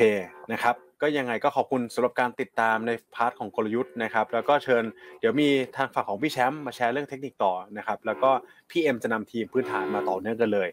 นะครับ เพราะฉะนั้นวันนี้2เราสองคนขออนุญาตลาไปก่อนนะครับเดี๋ยวเดี๋ยวพบกันใหม่ในวันพรุ่งนี้นะครับ สวัสดีครับ สวัสดีครับ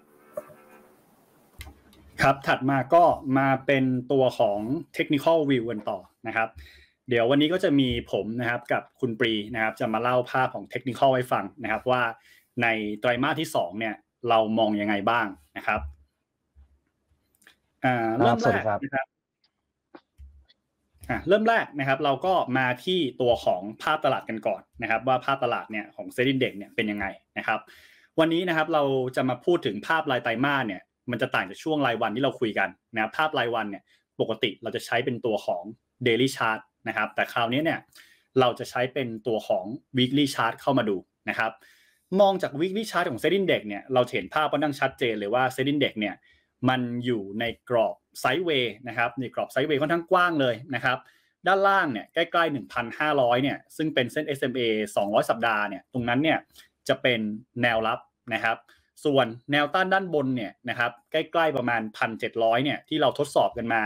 หลายรอบแล้วนะครับ แล้วก็ยังไม่ผ่านเนี่ยตรงนั้นก็คงยังเป็นแนวต้านอยู่นะครับ ก็เลยมองว่าภาพไตรมาสหนึ่งเนี่ยไตรมาสที่2เนี่ยนะครับจะเป็นลักษณะของการแกว่งไซด์เวลด้านข้างนะครับ แล้วก็จะมีแนวต้านเนี่ยระหว่างทางเนี่ยอยู่แถวประมาณ 1,630นะครับเส้นสีแดงเนี่ยมันจะเป็นตัวเส้นค่าเฉลี่ย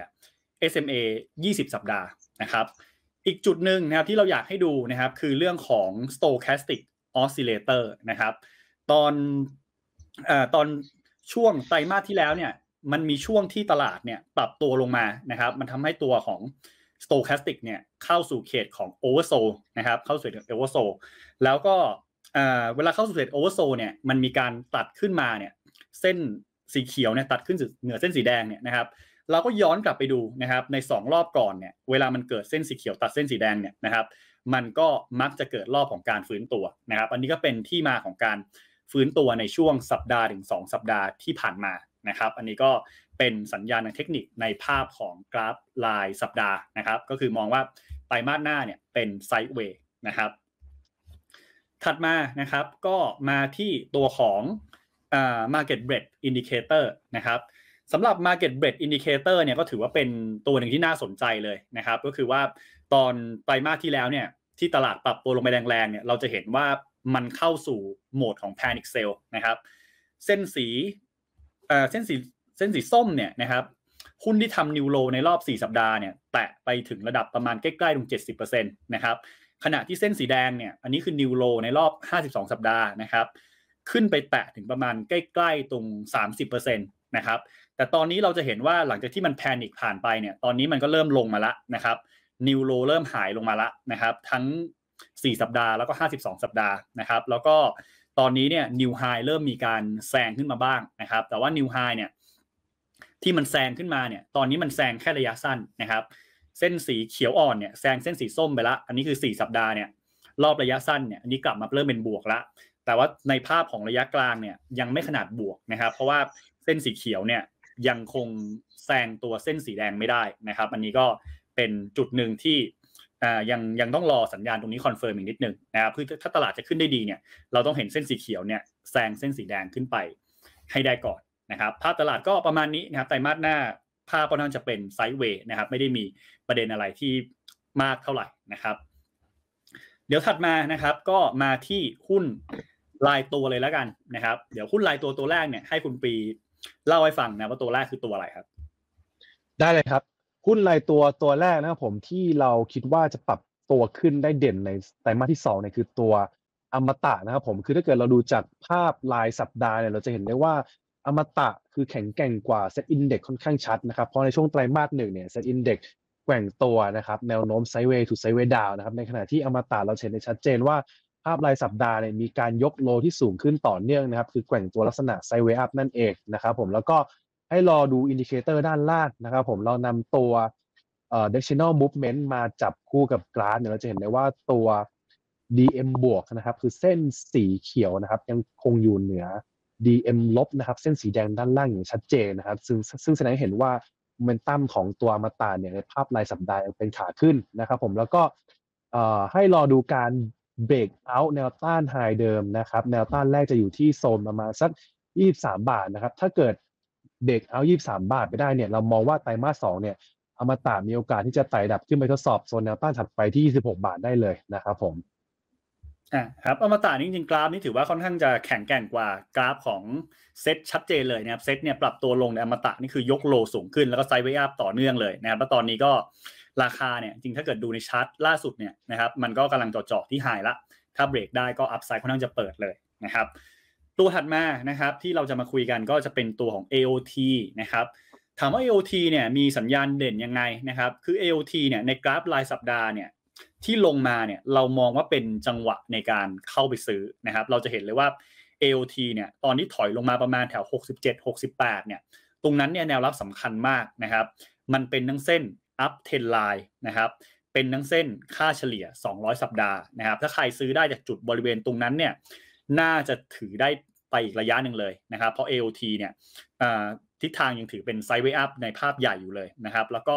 เป้าหมายเนี่ยเราก็คงไปมองกรอบบนของ channel นะครับ ประมาณใกล้ๆตรง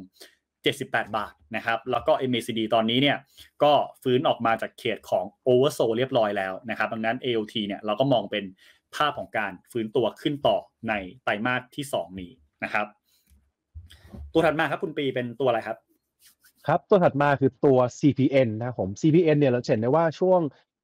ไตรมาสหนึ่งนะครับ ภาพรายสัปดาห์เขาในราคาเขามีการย่อลงมานะครับ แต่การย่อของเขาเนี่ยลงมาทดสอบนะครับ กรอบล่างของตัว Bollinger Band นะครับ แล้วก็เป็น up trend line ที่สำคัญมาก ๆ ด้วยนะครับ จะเห็นได้ว่าในอดีตที่ผ่านมาเนี่ย up trend line ตัวนี้เนี่ยเส้นนี้เนี่ยทำหน้าที่ได้ค่อนข้างดีนะครับ ทุกครั้งที่มีย่อลงมาเนี่ยราคามักจะดีดกลับได้นะครับ ดังนั้นเราจึงมองว่า CPN ในไตรมาสหนึ่งที่ย่อลงมาเนี่ยเป็นการย่อนะครับ เพื่อขึ้นต่อในแนวโน้มหลักที่ยังเป็น sideway up นะครับ ผมเอ่อสำหรับการในไตรมาสสองเนี่ยเรามองว่า CPN มีโอกาสที่จะ rebound นะครับกลับขึ้นไปทดสอบโซน 75 บาทได้เลยนะครับ ดังนั้นแนวรับเนี่ยถ้าเกิดย่อ ถ้าเกิดมีการย่อลงมาใกล้ๆ65บาทหรือ60บาทเนี่ยสามารถใช้เป็นจังหวะในการสะสมได้นะครับผมครับจริง CPN กับตัวของ AOT เนี่ยภาพมันก็จะทรงคล้ายๆกันนะครับคือจริงๆถ้าเราเกิดเราไปเปิดกราฟดูในกราฟ Line Day เนี่ยจังหวะที่แบบเซ็ตถูกแพนิคเซลลงมาเนี่ยกราฟแต่ละตัวเนี่ยโหดูแบบ ดูแบบน่ากลัวมากนะครับแต่ถ้าเกิดคนที่แบบเล่นภาพกลางเล่นภาพยาวเนี่ยเรามองว่าถ้าเกิดเราถอยมาดูกราฟ week เนี่ยจริงพวกแบบ AOT หรือ CPN เนี่ย มันดูเป็นโอกาสซะมากกว่านะครับเพราะถ้าเกิดเราดูในกราฟ week เนี่ยจังหวะในการเข้าซื้อเส้น up trend line เนี่ยมันก็เกิดขึ้นเนี่ยประมาณแค่แค่ประมาณสักปีละครั้งนะครับ อย่างปี 2020เนี่ยก็มีตรงนี้ให้ซื้อนะครับ2021 ก็มีตรงนี้ให้ซื้อนะครับ22 ก็มีตรงนี้ให้ซื้อนะครับ23เนี่ยก็คือลงมาแตะตรงเส้นup trend line ละนะครับก็คือดังนั้นเนี่ยเราก็เลยมองว่าแถวเนี้ยเป็นจังหวะในการสะสมนะครับ ก็เล่นตามกรอบ Bollinger ได้เลยแหละนะครับ กรอบล่าง Bollinger Band เนี่ยคือจุดซื้อนะครับ แล้วก็กรอบบนเนี่ยเป็นแนวขายนะครับ ตัวถัดมานะครับก็จะมาเป็นตัวของ HANA นะครับสำหรับตัวของ HANA เนี่ยมันจะเป็นลักษณะของการเกิด pullback trade นะครับ HANA เนี่ยมีการฟื้นตัวขึ้นไปค่อนข้างแรงเลยนะครับ ในช่วงไตรมาสสี่ที่ผ่านมานะครับ ก็คือฟื้นตัวขึ้นแบบตามดัชนีหุ้นเทคของสหรัฐเลยนะครับ NASDAQ เนี่ย ขึ้นแรงแถวตอนไตรมาสสี่นะครับ ก็ฮาน่าก็แบบเร่งตัวขึ้นมาแรงนะครับ แต่จังหวะที่มันขึ้นไปแรงเนี่ยนะครับ มันก็มีแรงเทคโปรฟิตลงมานะครับในช่วงไตรมาสแรกนะครับ แต่สังเกตนะครับว่าแรงเทคโปรฟิตลงมาเนี่ย มันไม่ได้ทำให้แนวโน้มหลักมันเสียนะครับ จุดที่เราบอกว่ามันไม่เสียเนี่ย เนื่องจากว่าเส้นค่าเฉลี่ย 200 สัปดาห์เนี่ยก็รับได้นะครับ มาดูที่ RSI ต่อนะครับ RSI เนี่ยนะครับแถวประมาณ 50เนี่ยก็รับได้เหมือนกันนะครับ RSI จะมีโซน 50เนี่ยเป็นแนวรับแนวต้านอยู่นะครับเวลามันเป็นเวลามันเป็นรอบขึ้นเนี่ยตัว 50เนี่ยมันจะเป็นแนวรับนะครับแต่สังเกตว่าตอนที่มันเป็นรอบลงเนี่ยตัว 50 มันจะเป็นแนวต้าน เราเห็นว่าเส้น 200 ไม่หลุดนะครับ RSI ก็ไม่ต่ำกว่า 50 ดังนั้น มันก็เลยเป็นการย่อตัวเพื่อขึ้นต่อ แล้วสังเกตตัวเส้นค่าเฉลี่ยนะครับ เส้น 20 เนี่ยสัปดาห์เนี่ยอยู่เหนือเส้น 200 สัปดาห์อยู่ด้วยนะครับดังนั้นโมเมนตัมในภาพหลักตอนนี้เนี่ยก็ยังถือเป็นภาพของการขึ้นนะครับ จังหวะถอยลงมาเนี่ยมันก็เลยเราก็เลยมองว่าเป็นโอกาสในการเข้าไปซื้อได้สำหรับตัวของฮาน่านะครับก็แถวประมาณ 48ถึง50เนี่ยเป็นแนวรับนะครับ ส่วนแนวต้านเนี่ยก็แถวประมาณ 60ถึงประมาณโซน 65 แถวนี้นะครับ แล้วก็มาที่ตัวถัดมาครับ ครับผมตัวถัดไปนะครับ คือแมคโครนะครับ คือเราเห็นได้ว่าแมคโครเนี่ยเขามีการฉลับนะหลุดเส้น 200 สัปดาห์ลงไปเล็กน้อยนะครับ แต่ว่าหลังสัปดาห์ถัดมาเนี่ยแรงซื้อกลับขึ้นมาค่อนข้างทันทีเลยนะครับ เกิดเป็นแท่งเทียนเขาเรียกว่าเป็นอ่อ bullish engulfing นะครับ ในภาพรายสัปดาห์เลยนะครับทำให้เรามองว่าสัปดาห์ที่มีการหลุดเส้น 200 สัปดาห์ลงไปเนี่ยมีโอกาสเป็น false breakdown นะครับผมแล้วก็ให้สังเกตดูด้านล่างนะคือ stochastic เนี่ยในภาพรายสัปดาห์เริ่มเข้าใกล้เขต โอโซแล้วนะครับทำให้เรามองว่าในไตรมาสสองเนี่ยดาวไซด์ของแมคโครเนี่ยเริ่มจำกัดมากขึ้นนะครับผมการเอ่อการย่อลงมาใกล้ๆแนวรับแถวๆ 36 บาทเนี่ยมีโอกาสใช้เป็นจังหวะในการเข้าซื้อได้นะครับ แล้วก็เป้าหมายในไตรมาสสองเนี่ยเรามองว่าแมคโครเนี่ยมีโอกาสไต่ดับนะครับ ทดสอบโซนแนวต้าน 43.5 ถึง 46.5 โซนนั้นได้เลยนะครับ ครับก็จะเห็นว่าจริงแมคโครกับตัวของฮาน่าเนี่ยภาพคล้ายๆกันนะครับก็คือลงมาแถวเส้น 200 ตัวฮาน่าเนี่ยโอเคจะไม่หลุดแต่แมคโครจะมีหลุด แต่ว่าเรามองว่าการหลุดอาจจะเป็นแค่เออร์เลอร์มากกว่า เพราะว่ามันหลุดไปแป๊บเดียวนะครับแล้วก็มีแรงซื้อกลับขึ้นมาเลยนะครับแล้วก็เส้นค่าเฉลี่ยเนี่ยนะครับเส้น 20เนี่ยก็อยู่เหนือเส้น 200นะครับก็เหมือนกับตัวฮาน่าเป๊ะเลยนะครับเราเลยมองว่าหุ้นพวกนี้เนี่ยมันเป็นการย่อมาแล้วเป็นจุดในการเข้าไปซื้อเก่งกำไรซะมากกว่านะครับอันนี้ก็ มาที่ตัวถัดมานะครับสำหรับตัวถัดมาเนี่ยเรามาเปลี่ยนเปลี่ยนสไตล์บ้างนะครับ พวกแมคโครกับฮาน่าเนี่ยมันจะเป็นจังหวะแบบย่อซื้อนะครับ แล้วตัวที่แบบอยู่โซนต่ำๆเนี่ยนะครับแล้วมีโอกาสที่แบบจะฟื้นกลับมาจากโซนด้านล่างเนี่ยเรามองว่าเป็นตัวของ MTC นะครับ MTC เป็นลักษณะของการเล่นแบบ mean reversion ในภาพใหญ่เลยนะครับ เราจะเห็นว่า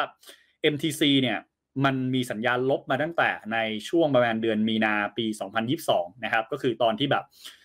ดอกเบี้ยเนี่ยเป็นเป็นขาขึ้นมาเนี่ยนะครับ MTC นี่ก็คือแบบโดนกดลงมาอย่างต่อเนื่องเลย แต่เราคิดว่าการที่มันโดนกดลงมาในโซนที่ค่อนข้างต่ำเนี่ยแต่ indicator เนี่ยเริ่มส่งสัญญาณการขัดแย้งเชิงบวกขึ้นมาละนะครับรอบตรงนี้เนี่ยอาจจะดูไม่ได้ชัดมากว่าอ่า indicator มันดูยกหรือเปล่า ตรงนี้อาจจะดูแบบก้ากึ่ง แต่รอบตรงนี้เนี่ยรอบล่าสุดเนี่ยตรงนี้ค่อนข้างจะชัดเจนละนะครับเราจะเห็นเลยว่าราคาเนี่ยลงมาทำ lower low จริง แต่ว่า RSI เนี่ยยกตัวสูงขึ้นนะครับรอบที่แล้วเนี่ย RSI มัน oversold แต่รอบนี้ RSI เนี่ยไม่ถึงกับเขต oversold ละนะครับก็แปลว่ามันเริ่มมีแรงซื้อกลับเข้ามาละนะครับเราก็เลยมองว่าจากประมาณใกล้ๆตรง33 บาทตรงนี้นะครับมันจะเริ่มเป็นโซนแนวรับละมีโอกาสที่จะเกิดพวก technical rebound เนี่ยกลับมาแถวประมาณใกล้ๆตรง 40 บาทนะครับอันนี้ก็ เป็นตัวที่ไว้เล่นตัวของ bullish divergence นะครับโอเคนะครับหุ้นสรุปอีกทีหนึ่งนะครับ 6 ตัวก็จะมีตัวของอมตะนะครับ ตัวนี้คือเป็นแนว break out เลยนะครับ AOT เป็นแนว pullback นะครับ ย่อในขาขึ้น CPN นะครับ pullback นะครับ ย่อในขาขึ้นนะครับ ตัว HANA นะครับเป็น pullback นะครับ ย่อขาขึ้นนะครับ Macro ก็เป็น pullback ย่อขาขึ้นนะครับ แล้วก็ตัวสุดท้ายเป็น MTC ที่เป็น mean reversion นะครับ เรามี pullback 4 ตัว breakout 1ตัวนะครับ แล้วก็มี reversion 1 ตัวนะครับ เดี๋ยวถัดมาก็มาที่ภาพของ commodity currency แล้วก็ตัวบอลกันนิดหนึ่งนะครับ ว่ามันมีอะไรที่น่าสนใจบ้างนะครับ ก็กราฟแรกที่เราจะมาดูกันนะครับจะเป็นตัวของ dollar index นะครับ ก็ dollar index เนี่ยปีที่แล้วก็ต้องบอกว่าเป็นสินทรัพย์ที่ทำให้ตลาดอย่างอื่นเนี่ยปั่นป่วนมากนะครับ เพราะปีแล้วดอลลาร์เนี่ย แข็งค่าเนี่ยนะครับขึ้นมาค่อนข้างเร็วเลย มันไปเกิด golden cross ขึ้นมาตรงนี้นะครับ แล้วดอลลาร์เนี่ยขึ้นมาจาก 90อ่า90 ปลายปลายเนี่ยขึ้นมาแถวประมาณ 110 กว่าเลยนะครับ แต่ตอนนี้เนี่ยเราจะเริ่มเห็นละว่าดอลลาร์ตั้งแต่ไตรมาส 4 ปีที่แล้วเนี่ยเริ่มที่จะอ่อนค่ากลับลงมานะครับ แต่ถามว่ามันจะอ่อนค่ากลับลงมาจนมาขนาดเดิมไหมนี่ผมคิดว่าก็คงไม่ขนาดนี้นะครับ เราเลยมองว่าดอลลาร์เนี่ยมันจะเป็นเชิงของไซด์เวย์มากกว่านะครับ ก็คือจะแข็งกลับไปใหม่แรงๆเนี่ยก็คงไม่ได้ขึ้นไปไกลนะครับ แนวต้านเนี่ยแถวประมาณช่วงใกล้ๆตรง 105 106 ตรงเนี้ยนะเป็นแนวต้าน ส่วนแนวรับเนี่ยประมาณใกล้ๆตรง 100 ตรงเนี้ยนะครับมันก็จะเป็นแนวรับ ดังนั้นดอลลาร์อินเด็กเนี่ยในช่วงของไตรมาสหน้าเนี่ยเรามองเป็นลักษณะของ sideway มากกว่านะครับแล้วก็ตัวถัดมานะครับจะเป็นตัวของ bond yield นะครับ bond yield ก็ถือว่าค่อนข้างจะผันผวนเลยนะครับในช่วงที่ผ่านมาที่มีข่าวแบงค์ล้มอะไรเงี้ยนะครับ คือถ้าเกิดไปดูถ้าคนไปดู VIX index เนี่ยที่เป็นตัววัดความผันผวนตลาดหุ้นเนี่ยอาจจะมองว่าความผันผวนเนี่ยต่ำกว่าในช่วงของโควิด แต่ถ้าเกิดคนไปดูตัว index ที่ชื่อว่า move index นะ move index เนี่ยเป็นตัววัดความผันผวนของพวกเทชชูรี่ต่างๆนะครับก็คือพวกพันธบัตรต่างๆเนี่ยจะเห็นเลยว่าตอนนี้ความผันผวนของเทชชูรี่เนี่ยขึ้นขึ้นแบบสูงมากนะครับ ใกล้เคียงกับแถบแถวระดับโควิดด้วยซ้ำนะครับ แต่ว่ากราฟเนี่ยนะครับก็ความผันผวนของมันเนี่ยมันจะเป็นความผันผวนในในกรอบนะครับ ก็จะกรอบล่างเนี่ยประมาณใกล้ๆตรง 3.3 นะครับกรอบบนเนี่ยใกล้ๆตรง4 4%นะครับถามว่าเวลาไซด์เวย์เสร็จเนี่ยผันผวนไซด์เวย์เสร็จเนี่ยมันมีโอกาสที่จะเบรกขึ้น หรือมีโอกาสที่จะเบรกลงมากกว่าเนี่ยเราคิดว่าโอกาสที่มันจะเบรกลงเนี่ยมันจะมีมากกว่านะครับเพราะว่า MACD เนี่ยเราจะเห็นเลยว่าตอนนี้มัน มันอยู่ต่ำกว่าเส้นสัญญาณนะครับดังนั้นถ้าเกิดตัวของ bond yield เนี่ยนะครับหลุดแนวรับแถวประมาณ 3.3 เนี่ยอาจจะเห็น bond yield เนี่ยถอยลงมาแถว 3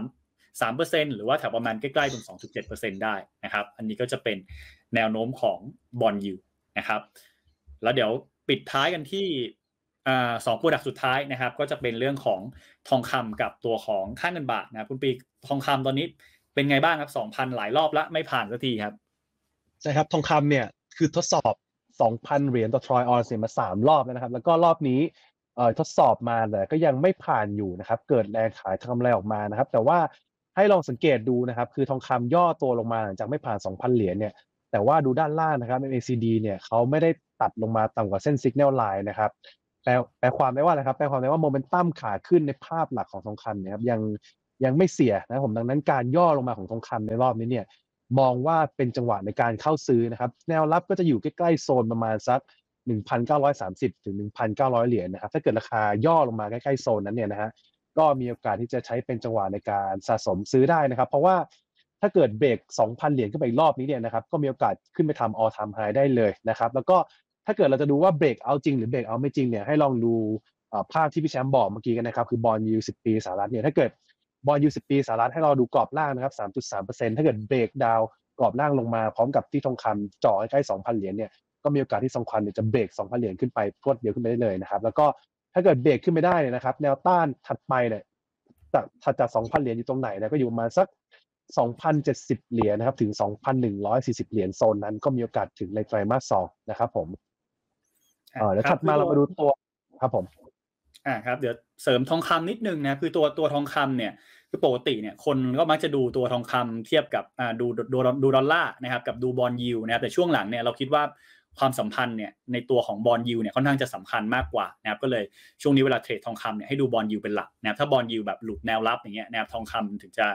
มีโอกาสขึ้นมาได้ได้แรงนะครับ ก็แนะนำว่านักลงทุนทองคำเนี่ยอย่าลืมคอยเช็คตัว bond yield ไว้ด้วยนะว่า bond yield เคลื่อนไหวยังไงนะครับ แล้วก็มาที่ product สุดท้ายครับคุณปีค่าเงินบาทครับครับผมค่าเงินบาทเนี่ยไตรมาสหนึ่งเราเห็นได้ว่าแข็งค่าลงมาเร็วมากนะครับ หลังจากหลุดแนวuptrend line ลงมานะครับ แต่พอลงมาแตะเส้น 200 สัปดาห์ที่เป็นแนวรับสีเขียวเนี่ยนะครับ ในในภาพเนี่ยนะครับคือเห็นได้ว่า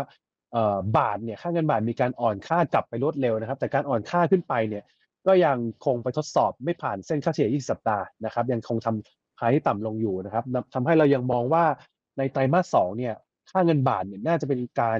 แกว่งตัว sideway ในกรอบแนวรับแนวต้านตรงนี้อยู่นะครับโดยมีกรอบบนเนี่ยนะฮะก็อยู่ประมาณสักแถวแถว35ดอล35บห้าบาทต่อดอลลาร์นะครับถึงประมาณ36บหกบาทนะครับผมส่วนกรอบล่างเนี่ยที่เป็นโซนแนวรับของค่าเงินบาทในไตรมาสสองจะอยู่แถวสักประมาณ33.5แล้วก็32.5นะครับดังนั้นเอ่อยังไม่มีทิศทางชัดเจนในไตรมาสสองเป็นการแกว่งตัวสะสมกำลังเพื่อหาทิศทางการเบรกเอาต่อไปนะครับสำคัญเงินบาทนะครับ ครับก็ก็ค่าเงินเนี่ยนะครับมันก็คล้ายๆตัวดอลลาร์แหละนะครับคือปีแล้วมันก็ผันผวนเยอะนะครับแต่ปีนี้เนี่ยเงินบาทก็น่าจะผันผวนน้อยลงนะครับอย่างกรอบปีแล้วเนี่ยกรอบล่างคือ 32นะครับกรอบบนเนี่ย38นะครับแต่ปีนี้เนี่ยเรามองว่าขึ้นไปเนี่ยกรอบบนก็แถวประมาณนี้แหละนะครับ35 35.5นะครับแต่กรอบล่างเนี่ยมันก็แถวประมาณ 33 ถึงประมาณ 32.5นะครับช่วงนี้ถ้าใครเก่งกำไรพวกโปรดักที่มันเป็นค่าเงินเนี่ยนะครับก็จะเป็นลักษณะของการ เล่นในกรอบมากกว่านะครับภาพมันต่างจากปีที่แล้วนะปีที่แล้วเนี่ยมันรันเทรนในตัวของค่าเงินได้ แต่ปีนี้เนี่ยมันอาจจะไม่ได้มีเทรนขนาดนั้นนะครับ เพราะว่าตัวของพวกแบบ ถ้าเราไปดูพวก policy อะไรต่างๆ ของธนาคารกลางเนี่ยมันไม่มันไม่ได้มันไม่ได้มีความแตกต่างเหมือนกับในช่วงของปีที่แล้วนะครับอันนี้ก็จะเป็นแนวโน้มของค่าเงินบาทนะครับโอเคนะครับ นี้เราก็น่าจะครบถ้วนละนะครับโปรดักทั้งตัวของภาพของ Set Index นะครับ ทั้งตัวของ หุ้นรายตัวนะครับ รวมถึงโปรดักค่าเงิน แล้วก็ตัวของทองคำนะครับ สรุปเร็วๆอีกทีหนึ่งนะครับ ก็คือตลาดนะครับ เรามองเป็น sideway นะครับ ส่วนหุ้นที่เราเลือกเนี่ย ส่วนใหญ่มันจะเป็นลักษณะของภาพหลักที่มันเป็นขาขึ้นนะครับ ที่เรามองว่าเป็นการย่อเพื่อขึ้นต่อนะครับ แต่ว่าถ้าเป็นแปลกๆหน่อยคือแนว breakout จะมีอมตะนะครับ ถ้าเป็น mean reversion จะเป็นตัว MTC นะครับ ทองคำก็มีโอกาสจะผ่าน 2,000 ได้ ถ้าเกิด bond yield เนี่ยหลุดต่ำกว่าแถวประมาณ 3.3 ลงมานะครับ ส่วน ตัวค่าเงินบาทนะครับหรือตัวของค่าเงินดอลลาร์เนี่ยนะครับเป็นลักษณะของไซด์เวย์นะครับก็มุมมองทางเทคนิคนะครับสำหรับในไตรมาสที่ 2 นี้นะครับ ก็น่าจะจบประมาณเท่านี้นะครับ เดี๋ยวก็เชิญพบกับช่วงถัดไปนะครับ ที่เป็นนักวิเคราะห์พื้นฐานกันต่อได้เลยนะครับ เดี๋ยวผมกับคุณปีก็ขอลาเพียงเท่านี้นะครับ สวัสดีครับ สวัสดีครับ ครับ สวัสดีครับ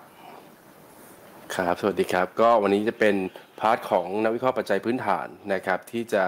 มาให้มุมมองการลงทุนนะครับรายไตรมาสโอ้โหพร้อมหน้านะครับ มีทั้งที่ อันนี้รายงานเลือกตั้งหรือเปล่าครับจำมีทั้งอยู่ที่ห้องส่งแล้วก็อยู่ที่ภาคสนามนะครับ วันนี้ก็หลายท่านก็วันนี้มีการจับหมายเลขนะหลายหลายหลายพักก็มีการเข้าไปเรื่องของสมัครนะครับนักเอ่อเขาเรียกว่าอะไรสอสอเขตนะแบบแบ่งเขตหลาย หลายจังหวัดหลายพื้นที่ก็เริ่มรู้เลขหมายกันแล้วนะครับ น่าจะมีความคึกคักกันมากขึ้นนะครับ ขอต้อนรับทุกท่านนะครับเข้าสู่ในพาร์ทของปัจจัยพื้นฐานเพื่อไม่การเสียเวลาเดี๋ยววันนี้เรามีนักวิเคราะห์บางกลุ่มนะครับ กลุ่มใหญ่ๆหรือกลุ่มที่มีความสำคัญนะครับ มาเล่าให้ฟัง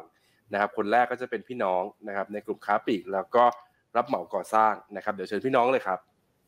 ค่ะ ก็เริ่มจากกลุ่มค้าปลีกนะคะ ก็สำหรับเรื่องของกลุ่มค้าปลีกตอนนี้ที่เราเห็นชัดๆเนี่ยประเด็นเด่นๆของค้าปลีกก็เรื่องของการกลับมาของนักท่องเที่ยวนะคะกำลังซื้อเริ่มทยอยกลับมานะคะ ถ้าเกิดเราไปในที่ที่ต่างๆ ไม่ว่าจะเป็นสถานที่ท่องเที่ยวนะคะ ไม่ว่าจะเป็นภูเก็ต พัทยานะคะหรือว่าเอ่อ กระบี่เนี่ยจะเห็นว่านักท่องเที่ยวเนี่ยเริ่มกลับเข้ามาแล้วนะคะ ไม่ว่าจะเป็นเอ่อต่างประเทศหรือว่าแม้แต่คนจีนก็เริ่มทยอยเข้ามานะคะ ก็น่าจะเป็นประเด็นหนึ่งที่น่าจะเป็นปัจจัยหนุนให้กับกลุ่มค้าปลีกนะคะเรื่องของการจับจ่ายใช้สอยนะคะ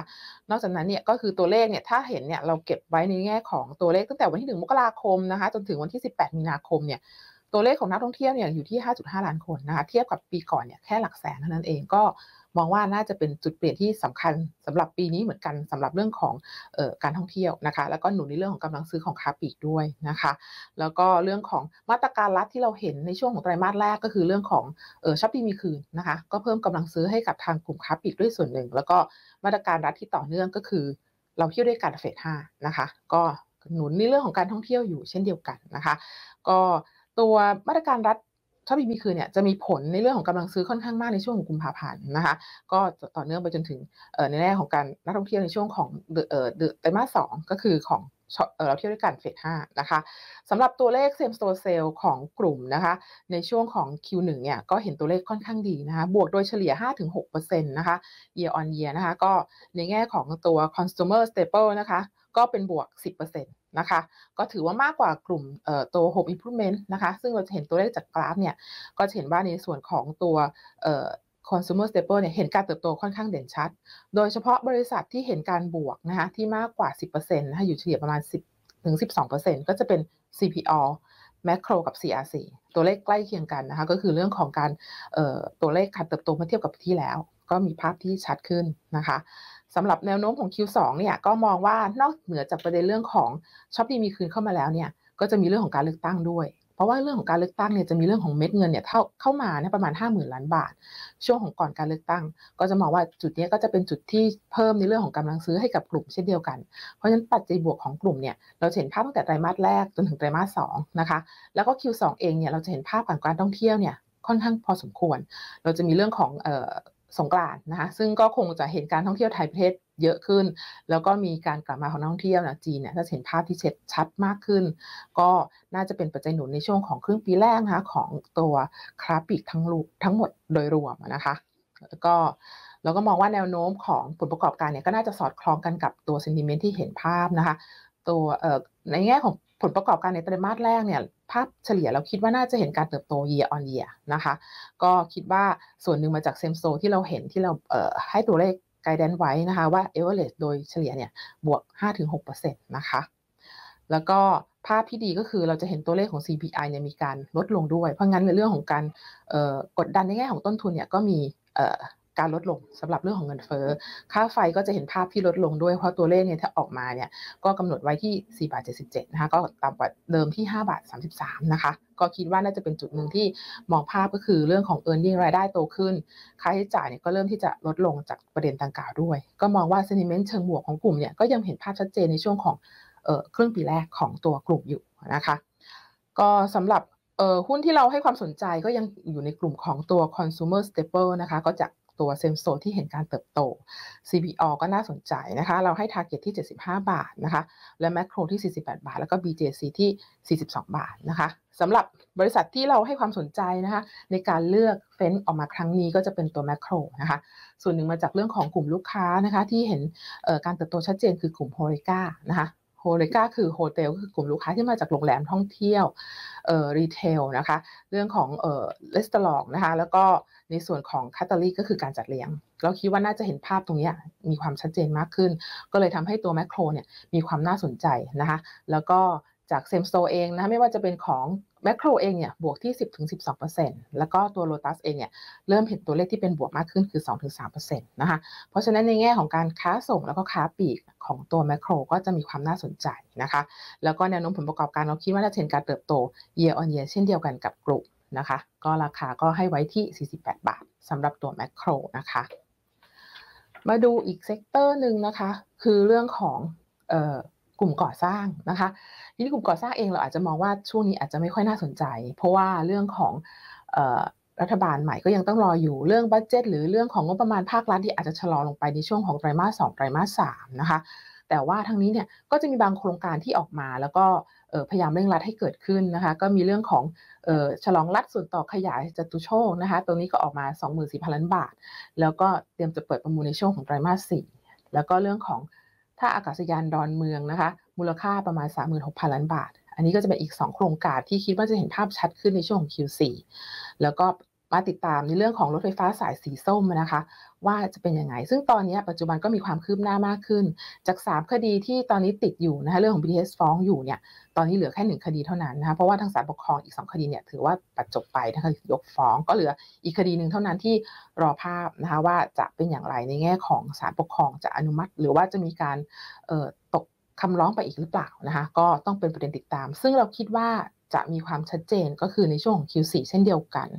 ได้รัฐบาลใหม่ในเรื่องของการอนุมัติโครงการใหม่ๆ เพิ่มมากขึ้นด้วยสำหรับโครงการที่ค้างท่ออยู่ ก็คงต้องรอเรื่องคอรมออีกครั้งหนึ่งในช่วงของ Q4 นะคะ ก็คิดว่าประเด็นบวกอาจจะต้องรอในช่วงของ Q4 แต่ว่าในแง่ของตัวบริษัทเองเนี่ยในแง่ของตัวกลุ่มเองเนี่ยในเรื่องของ e a r n i n g performance เนี่ยมีแบ็กล็อก ของเก่าที่รองรับอยู่นะคะ ในส่วนของตัว CK เองเนี่ยมีแบ็กล็อกอยู่ที่ 60,000 กว่าล้าน ก็รอที่จะเซ็นสัญญานะคะ ส่วนโครงการ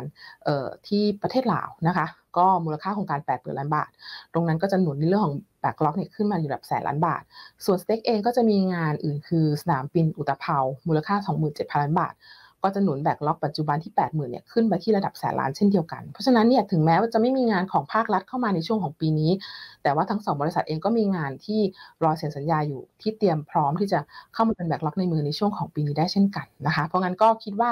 ในในแง่ของตัวบริษัทเองเนี่ยอาจจะไม่ได้มีผลกระทบในเรื่องของตัว e a r n i n g performance มากนักในปีนี้เพราะมีแบกล็อกเก่าๆเข้ามาช่วยเหลือนะคะ ก็สำหรับบริษัทนะคะที่เราเลือกนะคะก็คือตัว s t a k นะคะ ก็มองปัจจัยหนุนส่วนหนึ่งก็คือเรื่องของแบ็กล็อกที่ยังสูงกว่าเพื่อนนะคะ แล้วก็ในแง่ของ performance เนี่ยในช่วงของ Q4 ที่ผ่านมาเนี่ย gross margin เริ่มขยับและเริ่มเห็นภาพที่ดีขึ้นนะคะ GP ทำได้ประมาณ 6%จากเดิมที่ทำได้ประมาณ 4-5%ก็เริ่มเห็น improvement ที่ดีในแง่ของ earning performance นะคะ ก็คิดว่าตรงนี้ถ้า Stake สามารถทำได้ต่อเนื่องและทำได้ดีเนี่ย ก็น่าจะเป็นปัจจัยหนุนให้กับ earning ในระยะถัดไป นะคะ รวมถึงงานใหม่ที่รอประมูลด้วยเช่นกันนะคะ เราก็ให้ target ของเขาไว้นะคะที่ 15 บาท 20 นะคะ ก็แนะนำซื้อสำหรับตัว stake coin ค่ะ ครับ โอเคนะครับ เดี๋ยวพัดก็ขอบคุณพี่น้องนะครับ ต่อไปก็เป็นกลุ่มแบงค์ของคุณตองครับ ได้ข่าวว่าเป็นอะไรนะสิทธิ์เก่ายอดเยี่ยมของนิด้านะครับ โอ้พี่เอ็มรู้เปล่าว่ามีมีแต่คนมาแซวว่าพี่อั้นพี่เอ็มเนี่ยล้อใหญ่เลยนะ ในรายการนะไม่ได้รอร่วมแสดงความยินดีกับเก่าเดเด่นนะครับโอ้โหเสียงคนจะต้องฟังแล้วนะก็ขอบคุณนะครับ ครับ โอเค ก็เดี๋ยวผมผมวันนี้ก็เป็นเริ่มจากกลุ่มธนาคารนะครับ ภาพรวมของธนาคารเนี่ยสำหรับไตรมาสหนึ่งนะครับ ในแง่ของกำไรคิดว่าน่าจะเห็น ผลดำเนินงานที่ค่อนข้างดีแลกซ์นะครับ ถ้าเทียบกับตอนไตรมาสสี่นะครับ ในภาพรวมเนี่ยคิดว่าเยียนเยียเนี่ยคงไม่ใช่ทรงตัวแล้วคงโตขึ้นมาเล็กน้อยนะครับ แต่ว่าภาพที่จะเด่นก็คือ Q1Q นะครับ มีปัจจัยที่เป็นแต้มต่อในไตรมาสนี้เนี่ยสองอย่าง อันแรกก็คือค่าใช้จ่ายในการดำเนินงานนะครับ ปกติแบงค์เนี่ยไตรมาสสี่จะเป็นช่วงที่บันทึกค่าใช้จ่ายไอทีเยอะ ค่าใช้จ่ายในการปรับปรุงระบบนะครับทำให้ฐานเนี่ยค่อนข้างสูงนะครับ ตรงนี้เนี่ยจะเป็นแต้มต่อให้กับไตรมาสหนึ่ง ที่เพิ่มขึ้นมาเนี่ยถ้าเป็นแบงค์ใหญ่นะครับ ตกอยู่2-3พันล้านเลยนะครับ แต้มต่อที่2เนี่ยก็คือเรื่องของการตั้งสำรองนะครับ ในไตรมาสสี่เนี่ยจะเห็นได้ว่าหลายแบงค์เนี่ยมีการตั้งสำรองที่มากกว่าปกตินะครับ อย่างเช่น K-Bank นะครับที่มีการตั้งในเรื่องของเอ่อพวกหนี้ที่เป็น digital loan นะครับ แล้วก็การทำ balance sheet clean up ต่างๆนะครับ ที่การเร่งเอ่อตั้ง provision สำหรับหนี้ที่มี เหมือนกับมีสัญญาณที่ไม่ดีนะครับ ในแง่ของการชำระหนี้ ดังนั้นเนี่ย provision เขาก็เลยเร่งตั้งขึ้นมานะครับ นอกจากนี้เนี่ยก็จะมีในประเด็นที่เกี่ยวกับหุ้น MORE นะครับที่เป็นการซื้อขายหลักทรัพย์ที่ผิดปกตินะครับ อันนี้เท่าที่ผมรู้มาก็จะมี 2 แบงค์ที่ตั้ง provision มานะครับ ก็คือตัวของ SCB กับตัวของ KKP นะครับซึ่งตรงนี้ก็จะเป็นแต้มต่อที่ 2 ที่ช่วยให้ผลประกอบการในไตรมาสหนึ่งเนี่ยออกมาค่อนข้างที่จะดูดีนะครับ ขณะที่ในแง่ของรายได้เนี่ยเราคิดว่ารายเอ่อรายได้ค่าธรรมเนียมนะครับอาจจะไม่เด่นเท่าไหร่ในไตรมาสหนึ่งนะครับเพราะว่าเป็น low season อยู่แล้ว แล้วก็อีกแต่ว่าในฝั่งของรายได้ดอกเบี้ยรับสุทธิเนี่ยยังเห็นการเติบโตนะครับแม้ว่าพอสินเชื่อในช่วง 2 เดือนแรกจะเป็นภาพที่ลดตัวลงเอ่อหดเอ่อลดลงจากไตรมาสสี่นะครับแต่ว่าสิ่งที่เข้ามาชดเชยเนี่ยก็คือเรื่องของนิมนะครับราคานิมในหลายๆใน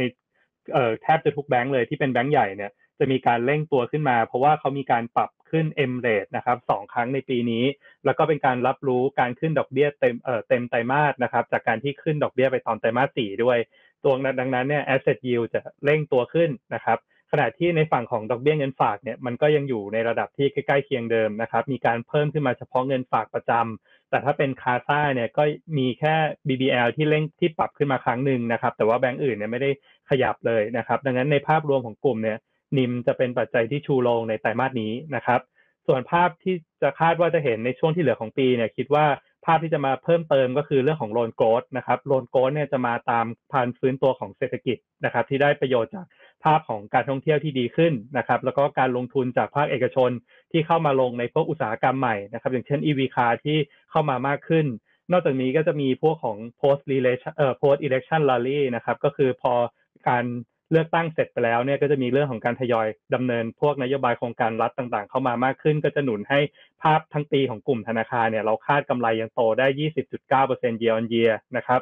ส่วนในเรื่องของฐานะการเงินก็อันนี้ก็ไม่ต้องเป็นห่วงอยู่แล้วนะครับ ไม่ได้เหมือนหุ้นต่างประเทศที่มีปัญหากันอยู่ในตอนนี้นะครับ แล้วก็ถ้าดูจากตัวเลขของเงินกองทุนก็สูงกว่าระดับที่ธปทตั้งไว้พอสมควรนะครับ ดังนั้นก็อยากให้วางใจได้ว่าแบงก์ไทยเนี่ยฐานะการเงินยังค่อนข้างแข็งแรงนะครับ ถ้าเป็นหุ้นในกลุ่มที่แนะนำนะครับ ในภาพของเอ่อ top pick เนี่ยเราเลือก BBL นะครับ เป็น top pick ของกลุ่มนะครับ target price 190 บาท ก็เอ่อประเด็นน่าสนใจเดี๋ยวขอปันขอไปสไลด์ตัวของ BBL หน่อยนะครับ โอเค ก็ ประเด็นที่น่าสนใจสำหรับ BBL เนี่ยมีอยู่ 3 ข้อหลักๆนะครับ อันแรกก็คือผลประกอบการไตรมาสหนึ่งนะครับ คือหลาย ๆ แบงค์เนี่ยจะโตเด่น Q on Q นะครับ แต่ว่า BBL เนี่ยจะเป็นตัวที่โตดี year on year ด้วยนะครับ เราคาดกำไรไตรมาสหนึ่งเนี่ย 8,848 ล้านบาทนะครับ ก็โต 24% year on year แล้วก็ 17% quarter on quarter นะครับ จากการที่การตั้งสำรองลดลงนะครับ แล้วก็พวกผลขาดทุนจากเงินลงทุนในไตรมาสสี่เนี่ยน่าจะไม่มีแล้ว เพราะว่า mark to market ไปเยอะแล้วนะครับ อีกอันประเด็นที่ 2 ก็คือเรื่องของ coverage ratio นะครับ BBL ปัจจุบัน coverage ratio เนี่ย260%ถือว่าสูงที่สุดในกลุ่มธนาคารนะครับ สูงกว่าทิสโก้ด้วยซ้ำนะครับ แม้ว่าตัวของพอร์ตนี้ส่วนใหญ่เขาเนี่ยก็จะเป็นพวกลูกหนี้บริษัทขนาดใหญ่ ดังนั้นความเสี่ยงก็เลยค่อนข้างต่ำอันที่ 3 ก็คือได้รับประโยชน์จากการเติบโตของอินโดนีเซียนะครับซึ่งเป็นประเทศที่มี growth เด่นมากในกลุ่มของเอเชียนะครับในภาพของ consensus เนี่ยคาดว่า GDP เขาจะโตมัน5%ดังนั้น ตัวของ Permata ก็จะมี loan growth ที่โตขึ้นได้ตามนะครับ แล้วก็โดย Permata เนี่ยยิวเนี่ยสูงกว่า BBL อยู่แล้วนะครับ ก็จะช่วยให้ภาพรวมของเอ่อ BBL เนี่ยเห็น asset yield แล้วก็ NIM ที่ปรับตัวขึ้นนะครับ ก็คงคำแนะนำซื้อ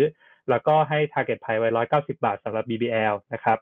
แล้วก็เดี๋ยวผมขอพูดตัวของ finance เล็กน้อยนะครับ ก็ finance เนี่ยไตรมาสหนึ่งกำไรคงภาพ year on year คงเป็นการทรงตัวนะครับ แต่ว่า Q on Q จะชะลอตัวลง เพราะว่าหลายบริษัทเนี่ย มี high season ในไตรมาสสี่นะครับ อย่างเช่นพวก AMC BAM แล้วก็ชโยต่างๆ แต่ว่าตัวที่จะเป็นปัจจัยที่น่าสนใจก็คือ มันน่าจะเริ่มผ่านจุดแย่ที่สุดของกลุ่มไปแล้วนะครับ ในไตรมาสหนึ่งแล้วก็พอเข้าไตรมาสสองเนี่ย เราจะเริ่มเริ่มเห็น loan growth ที่ปรับตัวดีขึ้นนะครับ เข้ามาชดเชยเรื่องของ NIM ที่ปรับตัวลดลงในไตรมาสหนึ่งนี้นะครับ ตัวที่เราชอบในกลุ่มเนี่ยจะเป็นตัวของ SAWAD นะครับ เพราะว่า SAWAD เนี่ยจะเป็น non-bank รายเดียวที่ ตัวแอดตัวของ NIM สามารถปรับขึ้นได้นะครับ จากการที่สลับ port สินเชื่อไปยังตัวเช่าซื้อรถจักรยานยนต์มือหนึ่งนะครับที่ให้ผลตอบแทนเนี่ยสูงกว่าจำนำทะเบียนนะครับ ดังนั้นถ้ามองในกลุ่มไฟแนนซ์แม้ว่าในภาพรวมของกลุ่มไม่เด่นเนี่ยแต่คิดว่า SAWAD น่าจะมีผลประกอบการ แล้วก็มีประเด็นลงทุนที่น่าติดตามนะครับ ก็เลยเลือก SAWAD เป็น top pick สำหรับกลุ่มไฟแนนซ์ครับของผมมีเพียงเท่านี้เดี๋ยวเชิญท่านนักวิเคราะห์ท่านถัดไปได้เลยนะครับ ครับลำดับถัดไปก็จะเป็นคุณต้องนะครับในกลุ่ม ICT แล้วก็ tourism นะครับดูท่าทางคุณต้องน่าจะคันปากแล้วนะครับผมไม่รบกวนเวลาแล้วกันนะเจอคุณต้องเลยครับ ครับ สวัสดีครับท่านผู้ฟังและพี่เอ็มนะครับ แล้วก็น้องๆทุกคนนะครับ ก็หลักๆเนี่ย ICT ต้องบอกว่าไตรมาสที่1เนี่ย ผลประกอบการจะฟื้นนะ เพราะว่าไตรมาสที่ 4 เนี่ย ถ้าท่านจำจำกันได้ True เนี่ยมีมาร์ค True True E นะครับไม่ใช่ True ที่รวมกับ d t แทแล้วนะครับมีการตั้งสำรองไปเยอะมากเลยนะครับเพราะในการล้างสินทรัพย์ก่อนล่วงหน้า แล้วก็ตัว a d v a n c e ก็ยังโดนการแข่งขันที่รุนแรงนะครับเมื่อปลายปีเนี่ยมีการถอน Unlimited Package ออกไปจากตลาดแล้วนะครับเริ่มจาก a d v a n c e เนี่ยพยายามถอนแล้วก็ True กับ D True กับ d t แทซึ่งตอนนี้เขารวมกันเป็น True แล้วเนี่ยผมเรียกว่า True นะครับท่านก็ไม่ได้เอาแพ็กเกจกลับเข้ามา เหมือนกับแอดวานนะครับก็คือถอนออกทั้งคู่ ถ้าพูดง่ายๆนะครับการแข่งขันก็เลยส่งสัญญาณที่ดีขึ้นนะครับแต่ยังดีขึ้นในรีเวลที่ผมต้องเรียกว่าค่อยเป็นค่อยไปนะครับขณะที่นักท่องเที่ยวต่างชาติเนี่ยกลับเข้ามาค่อนข้างเยอะ ซึ่งตรงนี้ก็เป็นส่วนหนึ่งที่ผลักดันทัวริสิมของเขาปกติเป็น 2-3%ของรายได้ให้กลับมาดีขึ้นนะครับโดยเฉพาะฐานเยียนเยียเนี่ยจะมีส่วนนี้มาช่วยค่อนข้างเยอะนะครับขณะที่ส่วนที่อาจจะดูด้อยนิดนึงก็คือหุ้นเนี่ยในไตรมาสหนึ่งเนี่ยถือว่าขึ้นมาต่อเนื่องเลยนะครับ แล้วก็เป็นกลุ่มที่เอาพอฟอร์มนะครับ ขณะที่แบงก์ลงแล้วก็กลุ่มพลังงานลงค่อนข้างลึกนะครับดังนั้นไตรมาสสองเนี่ยพอมาคิดกันจริงๆเนี่ยผมอาจจะให้น้ำหนักเป็นนิวโตรสำหรับโมบายโอเปอเรเตอร์เพราะว่าดีไหมยังดีเหมือนเดิม ค่อยๆ ดีขึ้นนะครับปีนี้เป็นปีที่ดีแต่ว่าในแง่ของราคาหุ้นเนี่ยต้องบอกว่าเทียบเคียงกับ sector ที่จะเป็นกลุ่มที่เขาจะโดน rotate ด้วยเนี่ยต้องบอกว่าอีก 2 อันนี้ลงมาค่อนข้างลึกนะครับแล้วเราคิดว่าเงินเฟ้อน่าจะลงก็เลยทำให้ mobile operator เนี่ยเราให้แค่ neutral นะครับในไส้ในอื่นๆเนี่ยก็มีจุดที่น่าสนใจก็คือถ้าดอกเบี้ย นโยบายเริ่ม peak เงินเฟ้อเริ่ม peak เนี่ยแล้วส่งสัญญาณทรง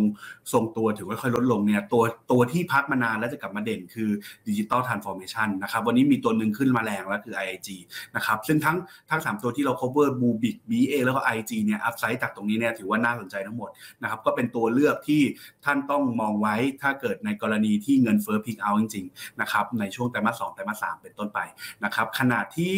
อีกอันหนึ่งที่น่าสนใจคือ second half คงมองคงต้องมองไปที่ตัวของ Synnex นะครับซึ่งเป็นผู้เล่นที่ผมเรียกว่าอาจจะเป็นกลุ่มค้าปลีกที่อาจจะกลับเข้ามามีสีสันได้นะครับสำหรับตัว Synnex เพราะว่าตัวของ first half เนี่ยทั้ง COM7ทั้ง Synnex เนี่ยเป็นเรื่องของการ destock ของ อุตสาหกรรม PC แล้วก็ mobile ทั่วโลกนะครับ ก็ในแง่ของหุ้นเนี่ยผมเลือกเหมือนเดิมสำหรับ mobile operator คือ First Half เนี่ยให้เน้น Advance นะครับขณะที่ Second Half เนี่ยให้เน้นไปที่ True นะครับเขาน่าจะมี Synergy ออกมาให้เห็นมากขึ้นนะครับขณะที่ตัวขนาดกลางขนาดเล็กเนี่ยถ้าไปสไลด์ถัดไปนะครับรบกวนน้องปั่นนิดนึงนะครับสไลด์ถัดไปเนี่ยจะเห็นว่าหุ้นเออรบกวนเปลี่ยนสไลด์ให้หน่อยได้ไหมครับโหลครับ ตัวของหุ้นนะครับตัวฮิวแมนิก้านะครับก็เราเลือกเป็นหุ้นเด่นสำหรับเก่งกำไรงบไตรมาสหนึ่งพรีวิวผลประกาศไปแล้วนะครับผลประกอบการไตรมาสหนึ่งเราคาดว่าจะโตทั้ง ทรงตัวคีวันคิวแต่ว่าเยียร์เยียเนี่ยจะโตค่อนข้างเด่นมากนะครับ ซึ่งก็น่าจะหนุนให้กำไรของบริษัทเนี่ย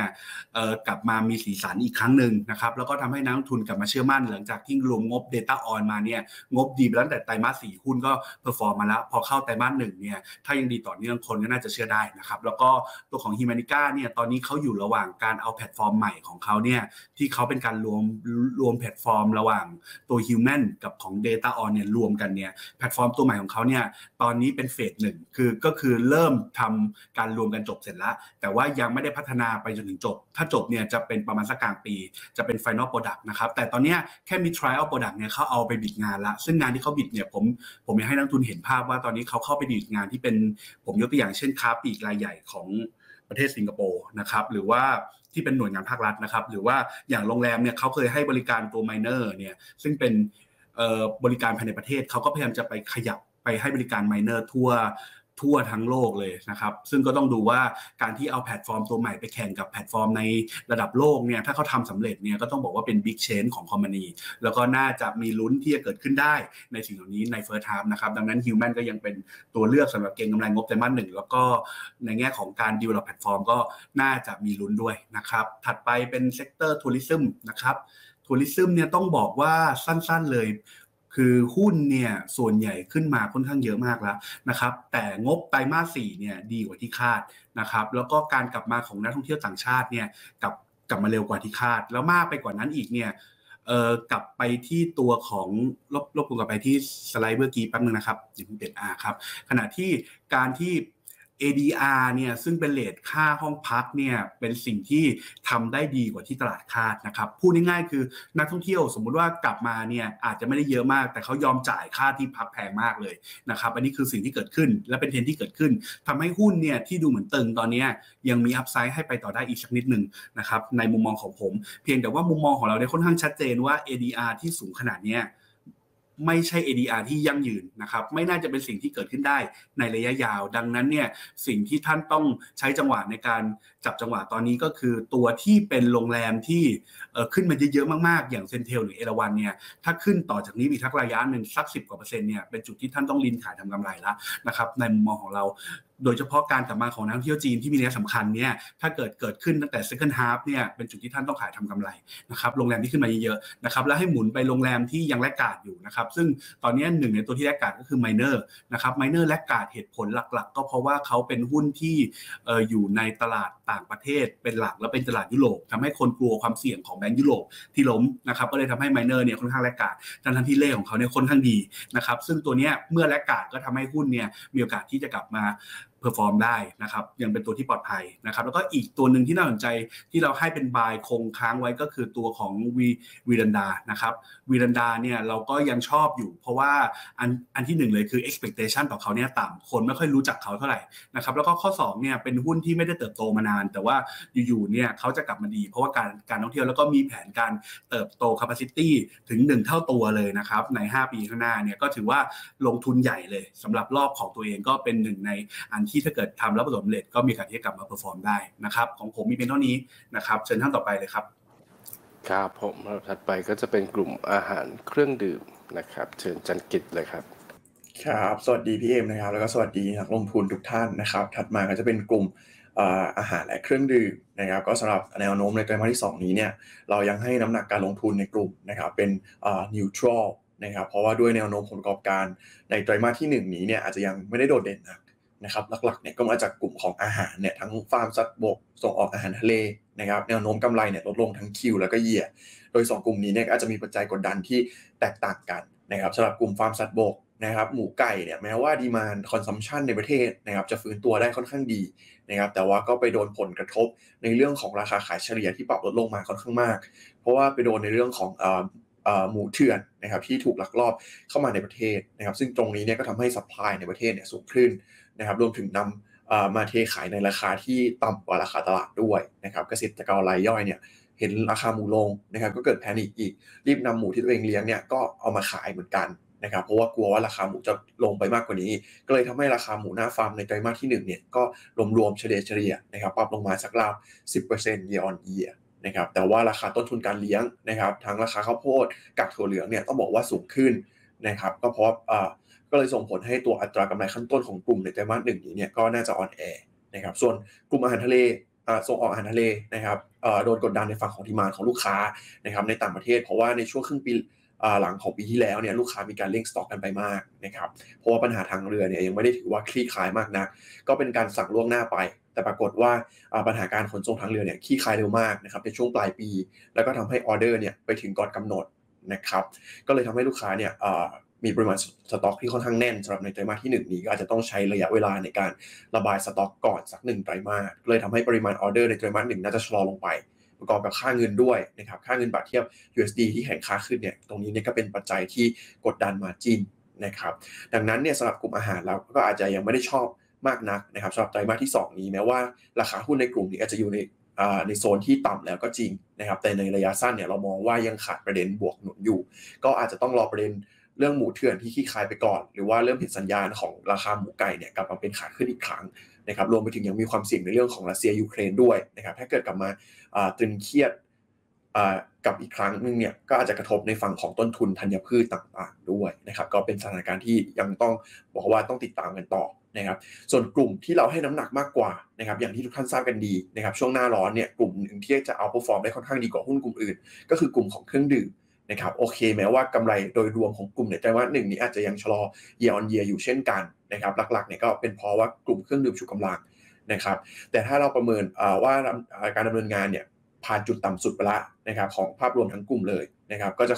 ทยอยเห็นการฟื้นตัวเนี่ย Q on Q ได้ต่อเนื่องตลอดในปีนี้นะครับหลังปัจจัยกดดันด้านต้นทุนเนี่ยคลี่คลาย และการแข่งขันภายในอุตสาหกรรมเนี่ยก็เหมือนว่าจะผ่อนคลายมากขึ้นนะครับหลังกระทิงแดงเนี่ยปรับขึ้นราคา นะครับแล้วก็ราคาหุ้นในกลุ่มเครื่องดื่มชูกำลังนี้ก็ถือว่าอยู่ในโซนที่ด้านล่างด้วยนะครับโดยถ้าให้เลือกระหว่าง 2 ตัวนะครับคาราบาวกับโอโซสภา เราจะชอบโอโซสภามากกว่านะครับส่วนกลุ่มเครื่องดื่มขนาดกลางขนาดเล็กนะครับเรามองว่ากำไรในไตรมาสที่ 1 และต่อเนื่องไปถึงไตรมาสที่2เนี่ยจะเห็นการเติบโตทั้งคิวและเยียได้แข็งแกร่งกว่ากลุ่มอาหารและเครื่องดื่มโดยรวมนะครับจากดีบานในประเทศที่ฟื้นกลับมาตามภาวะเศรษฐกิจนะครับแล้วก็การท่องเที่ยวนะครับก็เลยจะเห็นการกลับมาออกสินค้าใหม่ค่อนข้างเยอะเหมือนกัน นะครับรวมถึงกิจกรรมทางการตลาดต่าง ๆ ด้วยที่จะมาช่วยเร่งหนุนปริมาณขายนะครับรวมปัจจัยรวมไปถึงปัจจัยกดดันเองเนี่ยด้านต้นทุนก็ที่ขายชัดเจนนะครับแต่ว่าราคาขายมีการปรับขึ้นไปแล้ว ทั้งในฝั่งดังนั้นเนี่ยทั้งในฝั่งของรายได้แล้วก็มาจิ้นเนี่ยของกลุ่มเครื่องดื่มสถานการขนาดเล็กจะเติบโตได้ดีนะครับขณะที่ปัจจัยเสี่ยงหลักของกลุ่มนะครับด้านภาษีความหวานเฟสสามที่เริ่มมีการปรับขึ้นไปแล้วเมื่อวันเสาร์ที่ผ่านมาเนี่ยเราประเมินว่ามีผลกระทบต่อ กลุ่มเนี่ยค่อนข้างจำกัดนะครับ เพราะว่าถ้าเกิดว่าจำกันได้นะครับตัวภาษีความหวานเฟสสามเนี่ยมีการปรับเลื่อนมาหลายครั้งแล้วนะครับทำให้ผู้ประกอบการเนี่ยก็มีระยะเวลาเตรียมการกันล่วงหน้ามาพักหนึ่งแล้วล่ะนะครับทำให้มีการปรับสูตรลดน้ำตาล หรือว่าเพิ่มราคาขาย หรือว่าปรับปริมาณขายลง แล้วก็ปรับราคาขายลง แต่ว่าราคาขายต่อมิลลิลิตรเนี่ยสูงขึ้นนะครับอย่างนี้เป็นต้น เพราะฉะนั้นเนี่ยเราก็มองว่าไม่ใช่ปัจจัยที่ต้องกังวลนะครับสำหรับภาษีความหวาน โดย top pick นะครับก็จะเลือกจากกลุ่มเครื่องดื่มนี่แหละนะครับสำหรับภาพของกลุ่มอาหารและเครื่องดื่มตัวแรกก็จะเป็นตัวหาดทิพย์ HTC นะครับเป็นตัวแทนของกลุ่มเครื่องดื่มไซส์เล็กที่เรามองว่าราคาเนี่ยก็ยัง laggard เพื่อนๆอยู่นะครับจริงๆอิชิเนี่ยเราก็ชอบนะครับแต่ว่าราคาก็ปรับขึ้นมาบ้างแล้วนะครับก็เลยเลือก HTC ละกันนะครับส่วนอีกตัวหนึ่งสำหรับกลุ่มขนาดใหญ่นะครับเราเลือกโอสถสภานะครับโอเคนะครับก็มาเริ่มกันที่ตัวหาดทิพย์ก่อนเลยนะครับก็เหมือน ที่เล่าไปเมื่อเหมือนที่เราเล่าไปเมื่อกี้นะครับกำไรน่าจะเติบโตทั้ง Q แล้วก็ year ได้ทั้งในไตรมาสที่ 1 และต่อเนื่องในไตรมาสที่2นะครับโดยเขาเป็นเป็นผู้ที่ได้ประโยชน์โดยตรงนะครับจากภาคการท่องเที่ยวภาคใต้ที่ฟื้นตัวนะครับตอนนี้เนี่ยถ้าเกิดคุณลองอมีใครได้มีโอกาสไปไปเที่ยวภาคใต้นะครับภูเก็ตกระบี่หรือว่านครศรีธรรมราชเองเนี่ยจะเห็นว่านักท่องเที่ยวต่างชาติเนี่ยค่อนข้างเยอะมาก เศรษฐกิจโดยรวมแล้วก็ SME เนี่ยค่อนข้างคึกคักนะครับก็หนุนปริมาณขายของบริษัทเนี่ยให้เติบโตเด่นนะครับส่วนด้านต้นทุนนะครับเม็ดพลาสติก ปรับลงตามราคาน้ำมันดิบในช่วงที่ผ่านมานะครับ แล้วก็มีการปรับขึ้นราคาขายไปแล้วเมื่อปีก่อนด้วยนะครับรวมไปถึงเราเรามีโอกาสที่จะได้เห็นนะครับ สินค้าตัวใหม่นะครับเข้ามาวางจำหน่ายเพิ่มเติมด้วยนะครับ นอกจากนี้เองนะครับหาดทิพย์เขามีการปิดกิจการที่ผลประกอบการอ่อนแอไปในช่วงที่ผ่านมานะครับจะช่วยลดผลขาดทุนไปได้ปีละ 50 ถึง 60 ล้านบาทนะครับ ซึ่งจะบวกกลับมาในปีนี้ ดังนั้นเองเนี่ยตรงนี้เนี่ยเรามองว่าหาดทิพย์เนี่ยน่าจะผลประกอบการกำไรน่าจะค่อนข้างที่จะเอาพอฟอร์นะครับและ PE ปัจจุบันต้องบอกว่าค่อนข้างถูกมากนะครับซื้อขายที่ PE แค่ 12 เท่าเท่านั้นนะครับก็ให้ราคาเป้าหมายเอาไว้ที่ 39 บาทสำหรับตัวหาทิป ส่วนอีกตัวหนึ่งนะครับตัวโอโซโอโซสภา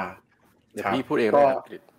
โอเคครับ อะโอเคโอสสภานะครับงบ Q1 ก็ฟื้นตัว Q on Q แบบ U shape นะครับไม่ได้วือหวาแต่ฟื้นตัวเยียร์เยียแน่นอนน่าจะลดลงอยู่แล้วนะครับเพราะว่าต้นทุนของราคาก๊าซธรรมชาติปีนี้ยังสูงกว่าปีที่แล้ว แต่ว่าในแง่ของ Q on Q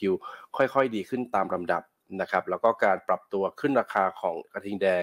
น่าจะทำให้ขวด 12 บาทเนี่ยกระจายไปถึงมือลูกค้าได้กว้างขวางมากขึ้นเนี่ยน่าจะราวๆกลางปี นะครับเพราะฉะนั้นใน Q2 อาจจะยังเห็นผลไม่ได้เต็มที่ Market Share จึงค่อยเพิ่มขึ้นแบบค่อยเป็นค่อยไป และกำไรเช่นเดียวกัน แต่ไฮไลท์ใน Q2 อยู่ที่ว่าเขาน่าจะมีการปิดดีล M&A ที่มีขนาดใหญ่กว่าที่เขาเคยทำไว้ในอดีตเนี่ยได้อย่างน้อย 1-2 ดีลนะครับซึ่งปัจจุบันอยู่ระหว่างการศึกษาก็คาดว่าเร็วๆนี้น่าจะมีการประกาศออกมาได้นะครับในประมาณสักปลายพฤษภาถึงต้นมิถุนาประมาณนั้นนะครับแต่อย่างไรก็ตามไฮไลท์อยู่ที่ครึ่งปีหลังนะครับหลังจากที่ราคาก๊าซธรรมชาติปรับตัวลงอย่างค่อนข้าง เร็วเนี่ยรวมประกอบกับ Market Share ที่ค่อยๆ ฟื้นฟื้นขึ้นเนี่ยเราคงไม่ได้คาดหวังว่า Market Share เขาจะกลับไปเท่าเดิมนะครับแต่ว่าการที่ปรับขึ้นราคามา 20% Market Share เพิ่มขึ้นแบบค่อยเป็นค่อยไปไม่ต้องกลับมาเท่าเดิมนะครับแต่ว่ารายได้จะกลับมาเท่าเดิมได้ไวกว่านะครับเพราะการเพิ่มขึ้นของ Market Share บวกกับ 20%ของราคาขายที่เพิ่มขึ้น และต้นทุนจะแรงกว่ารายได้นะครับเพราะว่ารายได้ปรับขึ้นนะครับราคาขายปรับขึ้น แต่ ต้นทุนลดลงนะครับก๊าซธรรมชาติลดลงแรงในครึ่งปีหลังกำไรจะกลับมาได้เท่าเดิม หรือดีกว่าที่เคยทำไว้ในอดีตได้ ถึงแม้ว่า Market Share จะกลับมาไม่เท่าเดิมก็ตามนะครับก็ยังคงคำแนะนำซื้อสำหรับตัวโอสถสภานะคาดว่าการประมาณประมาณการขึ้นยังมีได้อีกในปีนี้นะครับ ก็ประมาณนี้ ต่อไปก็จะเป็นคุณปิงกับคุณปั่นนะพลังงานและโรงไฟฟ้านะครับ ตอนนี้รออยู่ที่ ห้องออกอากาศ แล้วก็ฝากทั้งสองท่านปิดรายการให้ด้วยเลยนะครับ ส่วนท่านอื่นก็ลาไปก่อนนะครับ สวัสดีครับ พบกันใหม่ไตรมาสหน้า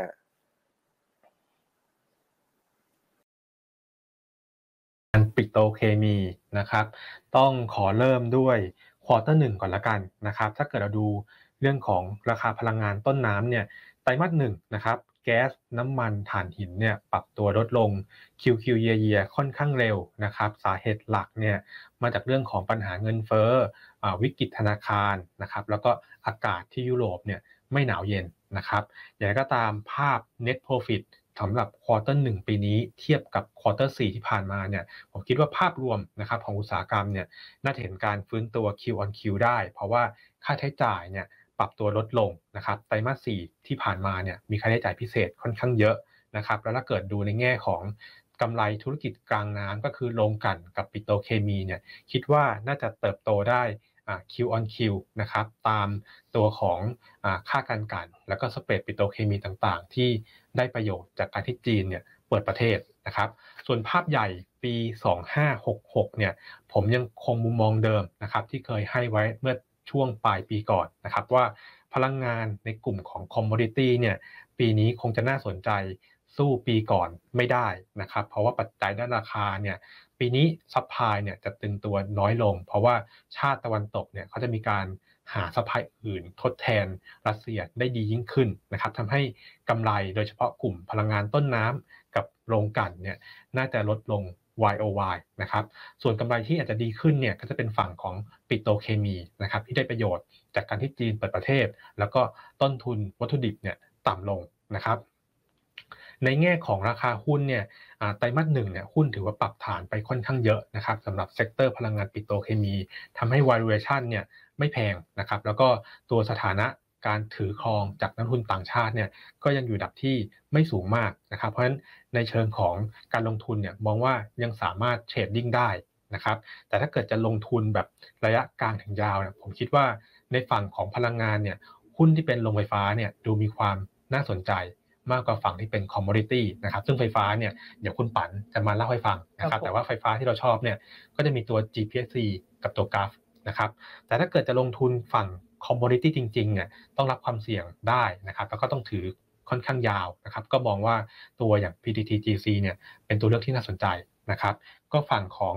PTTGC เนี่ยผมมองว่าผ่านจุดที่แย่สุดมาแล้วนะครับ ปีก่อนเนี่ยผลประกอบการขาดทุนนะครับ ปีนี้คิดว่าจะพลิกเป็นกำไรนะครับ แล้วก็สเปรดปิโตเคมีเนี่ยปีที่แล้วนะครับ ต่ำมากถือว่าอยู่ขอบล่าง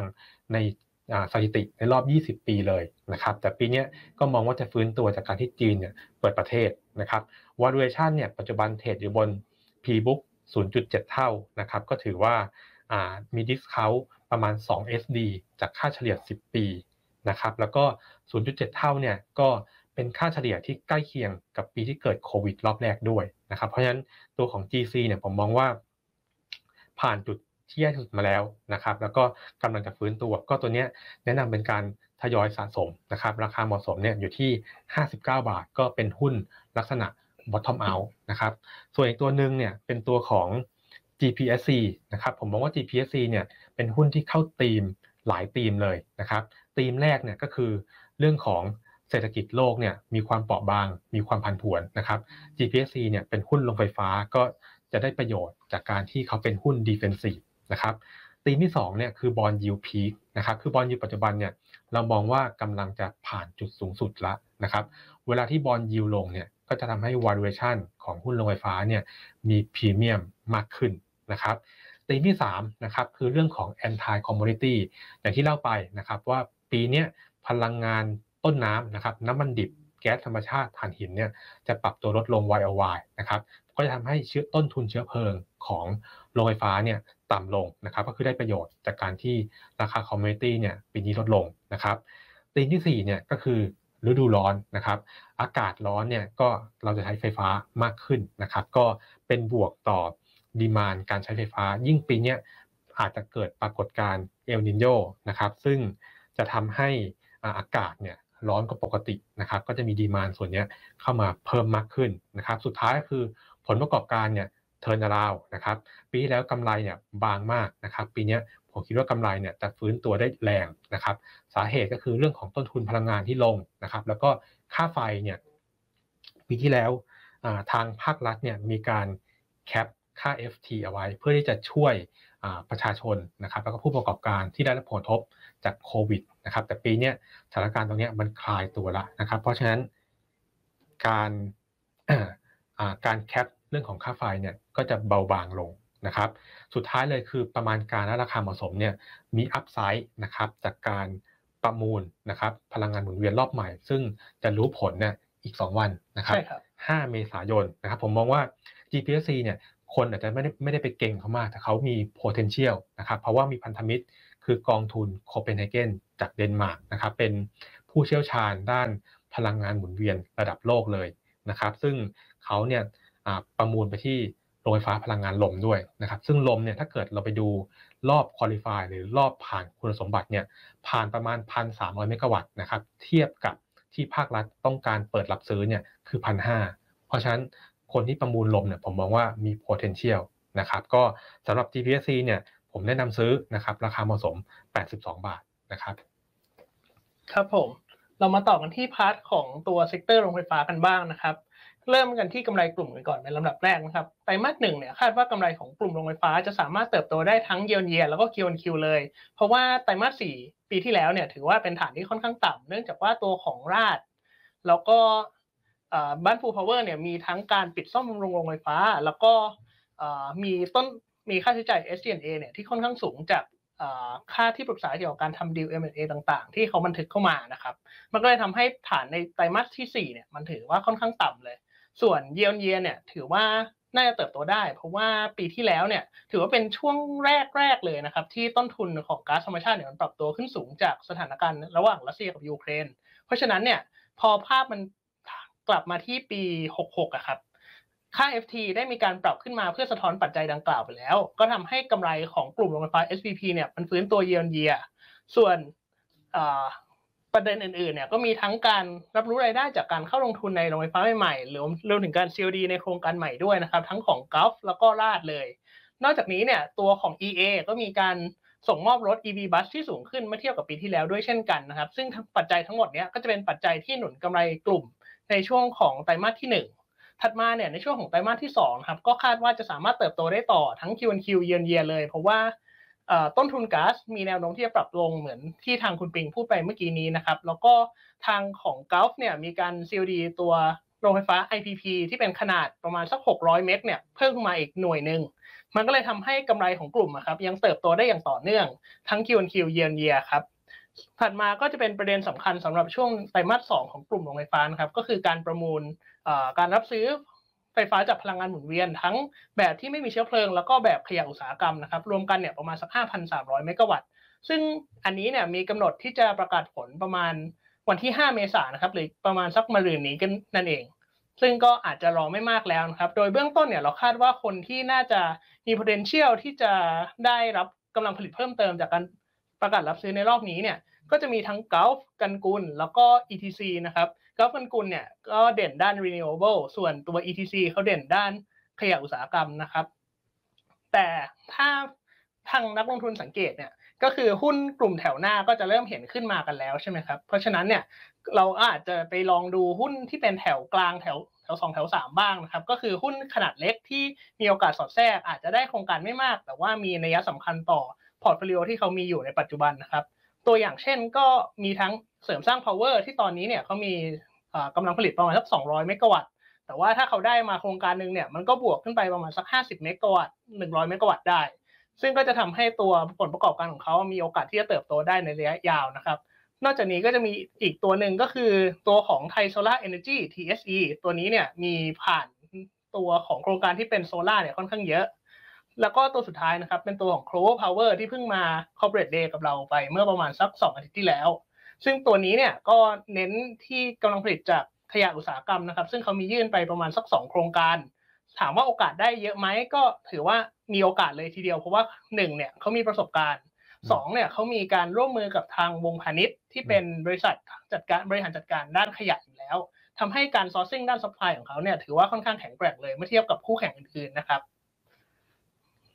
ตัวนอกจากนี้เนี่ยทางกพชนะครับล่าสุดเขาก็ได้มีการประกาศรับซื้อไฟฟ้าเพิ่มด้วยนอกจากตัว 5,300 เมกะวัตต์เขามีการประกาศเพิ่มขึ้นมาอีกประมาณสัก 3,600 3,600 เนี่ยถ้าถามว่าไทม์ไลน์มันจะยืดยาวเหมือนการประกาศรับซื้อรอบแรกไหมคำตอบก็คือน่าจะไม่นะครับ เพราะว่าจากการสอบถามเบื้องต้นเนี่ยเราคาดว่ามีโอกาสสูงที่ทางกพชเขาจะเน้นการใช้ list ผู้เข้ารอบพวกของรอบเดิมเนี่ย ในการคัดเลือกเลย เพราะฉะนั้นเนี่ยมันก็จะทำให้การประกาศผลของเขาอะครับ อาจจะทำได้ภายใน2-3เดือนเท่านั้นเอง แล้วพอมันเป็นแบบนี้เนี่ย มันก็เลยจะทำให้คนที่มีการยื่นเข้าไปเยอะๆในรอบที่ผ่านมาครับ มีโอกาสได้โครงการสูงขึ้นไปอีก ซึ่งตรงนี้เนี่ยก็จะเป็นปัจจัยที่หนุนหุ้นกลุ่มโรงไฟฟ้าทั้งหมดเลยนะครับ ซึ่งเพราะว่าคาดว่าน่าจะได้อย่างน้อยบริษัทละหนึ่งโครงการเนี่ย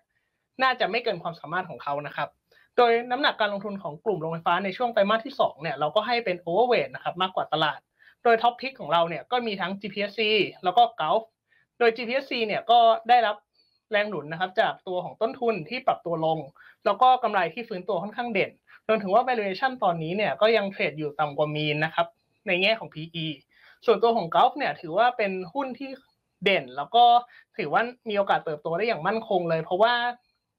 กำไรของเขาแล้วก็ฐานทุนของเขาเนี่ยถือว่าแข็งแกร่งที่สุดในอุตสาหกรรม แล้วก็เป็นตัวเก่งที่จะได้รับกำลังผลิตเพิ่มเติมจากตัวของการรับซื้อไฟฟ้ารอบใหม่เนี่ยมากที่สุดด้วยนะครับ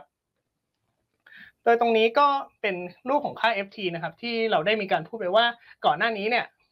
ปีที่แล้ว FT ต่ำปีนี้ FT มันสูงขึ้นมาค่อนข้างเยอะแล้ว ก็เลยทำให้ตัวของต้นทุนโรงไฟฟ้าเนี่ย มันสามารถถูกชดเชยได้ด้วยราคาที่สูงขึ้นนะครับ และตัวอันนี้ก็จะเป็น top pick ของเราก็คือ Gulf กำไรไตรมาสหนึ่งเนี่ยก็คาดว่าจะสามารถเติบโตได้เด่นเยียร์เยียเลย แต่ว่า Q on Q เนี่ยก็อาจจะมีชะลอตัวบ้างตามปัจจัยฤดูกาลเพราะว่าเป็นช่วง low season ของตัวลมในยุโรปของเรานะครับ แต่ว่าไตรมาสสองเนี่ยก็ถือว่ามีลุ้นที่จะกลับมาทำ new high ได้เช่นเดียวกัน เพราะว่าเขาจะมีการ COD โรงไฟฟ้าใหม่ ขนาดประมาณสัก 600 เมกะวัตต์แล้วก็ประเด็นการเก็งกำไรของ Gulf ก็คือ การประกาศผลการรับซื้อไฟฟ้ารอบ 5,200 เมกะวัตต์นะครับ ที่จะประกาศผลในวันมะรืนนี้ ตรงนี้เนี่ยเขามีการยื่นไปประมาณสัก 1,000 เมกะวัตต์ก็จะทำให้เขาเนี่ยถือว่ามี potential ที่ค่อนข้างสูงเลย ที่จะทำให้ portfolio ในปัจจุบันเนี่ยมันขยายเพิ่มได้อย่างต่อเนื่องนะครับ โดยในเชิงกลยุทธ์เนี่ยก็ราคาหุ้นก็มีการขยับขึ้นมาบ้างแล้ว หลังจากที่เราทำ report ออกไป แต่ว่าราคาเนี้ยผมมองว่าก็ยังซื้อได้ ถ้าเป็นนักลงทุนระยะยาวนะครับ แต่ว่าถ้าเป็นนักลงทุนในระยะสั้นเนี่ยอาจจะมองว่ากอล์ฟอาจจะเป็นตัวเลือกแรกที่คนเล่นไปเยอะละ เพราะฉะนั้นเนี่ย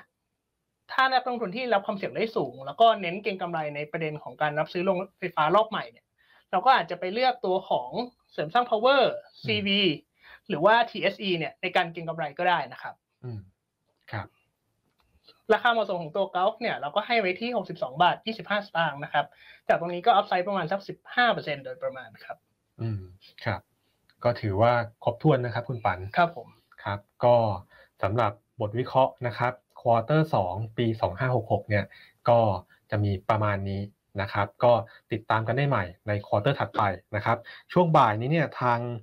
ทีมกลยุทธ์นะครับ เราเลือก afternoon pick เนี่ยมี 2 ตัวนะครับคือตัวกันกุลนะครับ อันนี้ก็สามารถเก็งกำไรเรื่องของการเข้าประมูลเนอะนะครับที่จะประกาศวันที่ 5 เมษายนนะครับอีกตัวหนึ่งเนี่ยคือตัวของไทยออยนะครับก็ได้ประโยชน์จากราคาน้ำมันวันนี้ขึ้นค่อนข้างแรงเลย 5-6%หลังที่โอเปกเนี่ยทำเซอร์ไพรส์นะครับก็ประกาศลดการผลิต เพิ่มนะครับแล้วก็มีเรื่องของอ่าโรงกลั่นที่อินโดนีเซียเนี่ยก็เกิดไฟไหม้นะครับก็ช่วงบ่ายนะครับมี 2 ตัวกันกุลกับไทยออยนะครับก็สำหรับวันนี้นะครับเราสองคนก็ลาไปก่อนนะครับ สวัสดีครับ สวัสดีครับ แฟนเพจหยวนต้าที่รับชมผ่านทาง YouTube อย่าลืมกดไลค์เพื่อให้กำลังใจ พร้อมกับกดปุ่ม Subscribe และกระดิ่งแจ้งเตือนไว้นะคะสำหรับแฟนเพจหยวนต้าที่รับชมผ่านทาง Facebook อย่าลืมกดไลค์และกดติดตาม เพื่อที่จะไม่พลาดข่าวสารสำคัญจากทางเรา และที่สำคัญอย่าลืมกดปุ่ม See First เพื่อรับการแจ้งเตือนนะคะ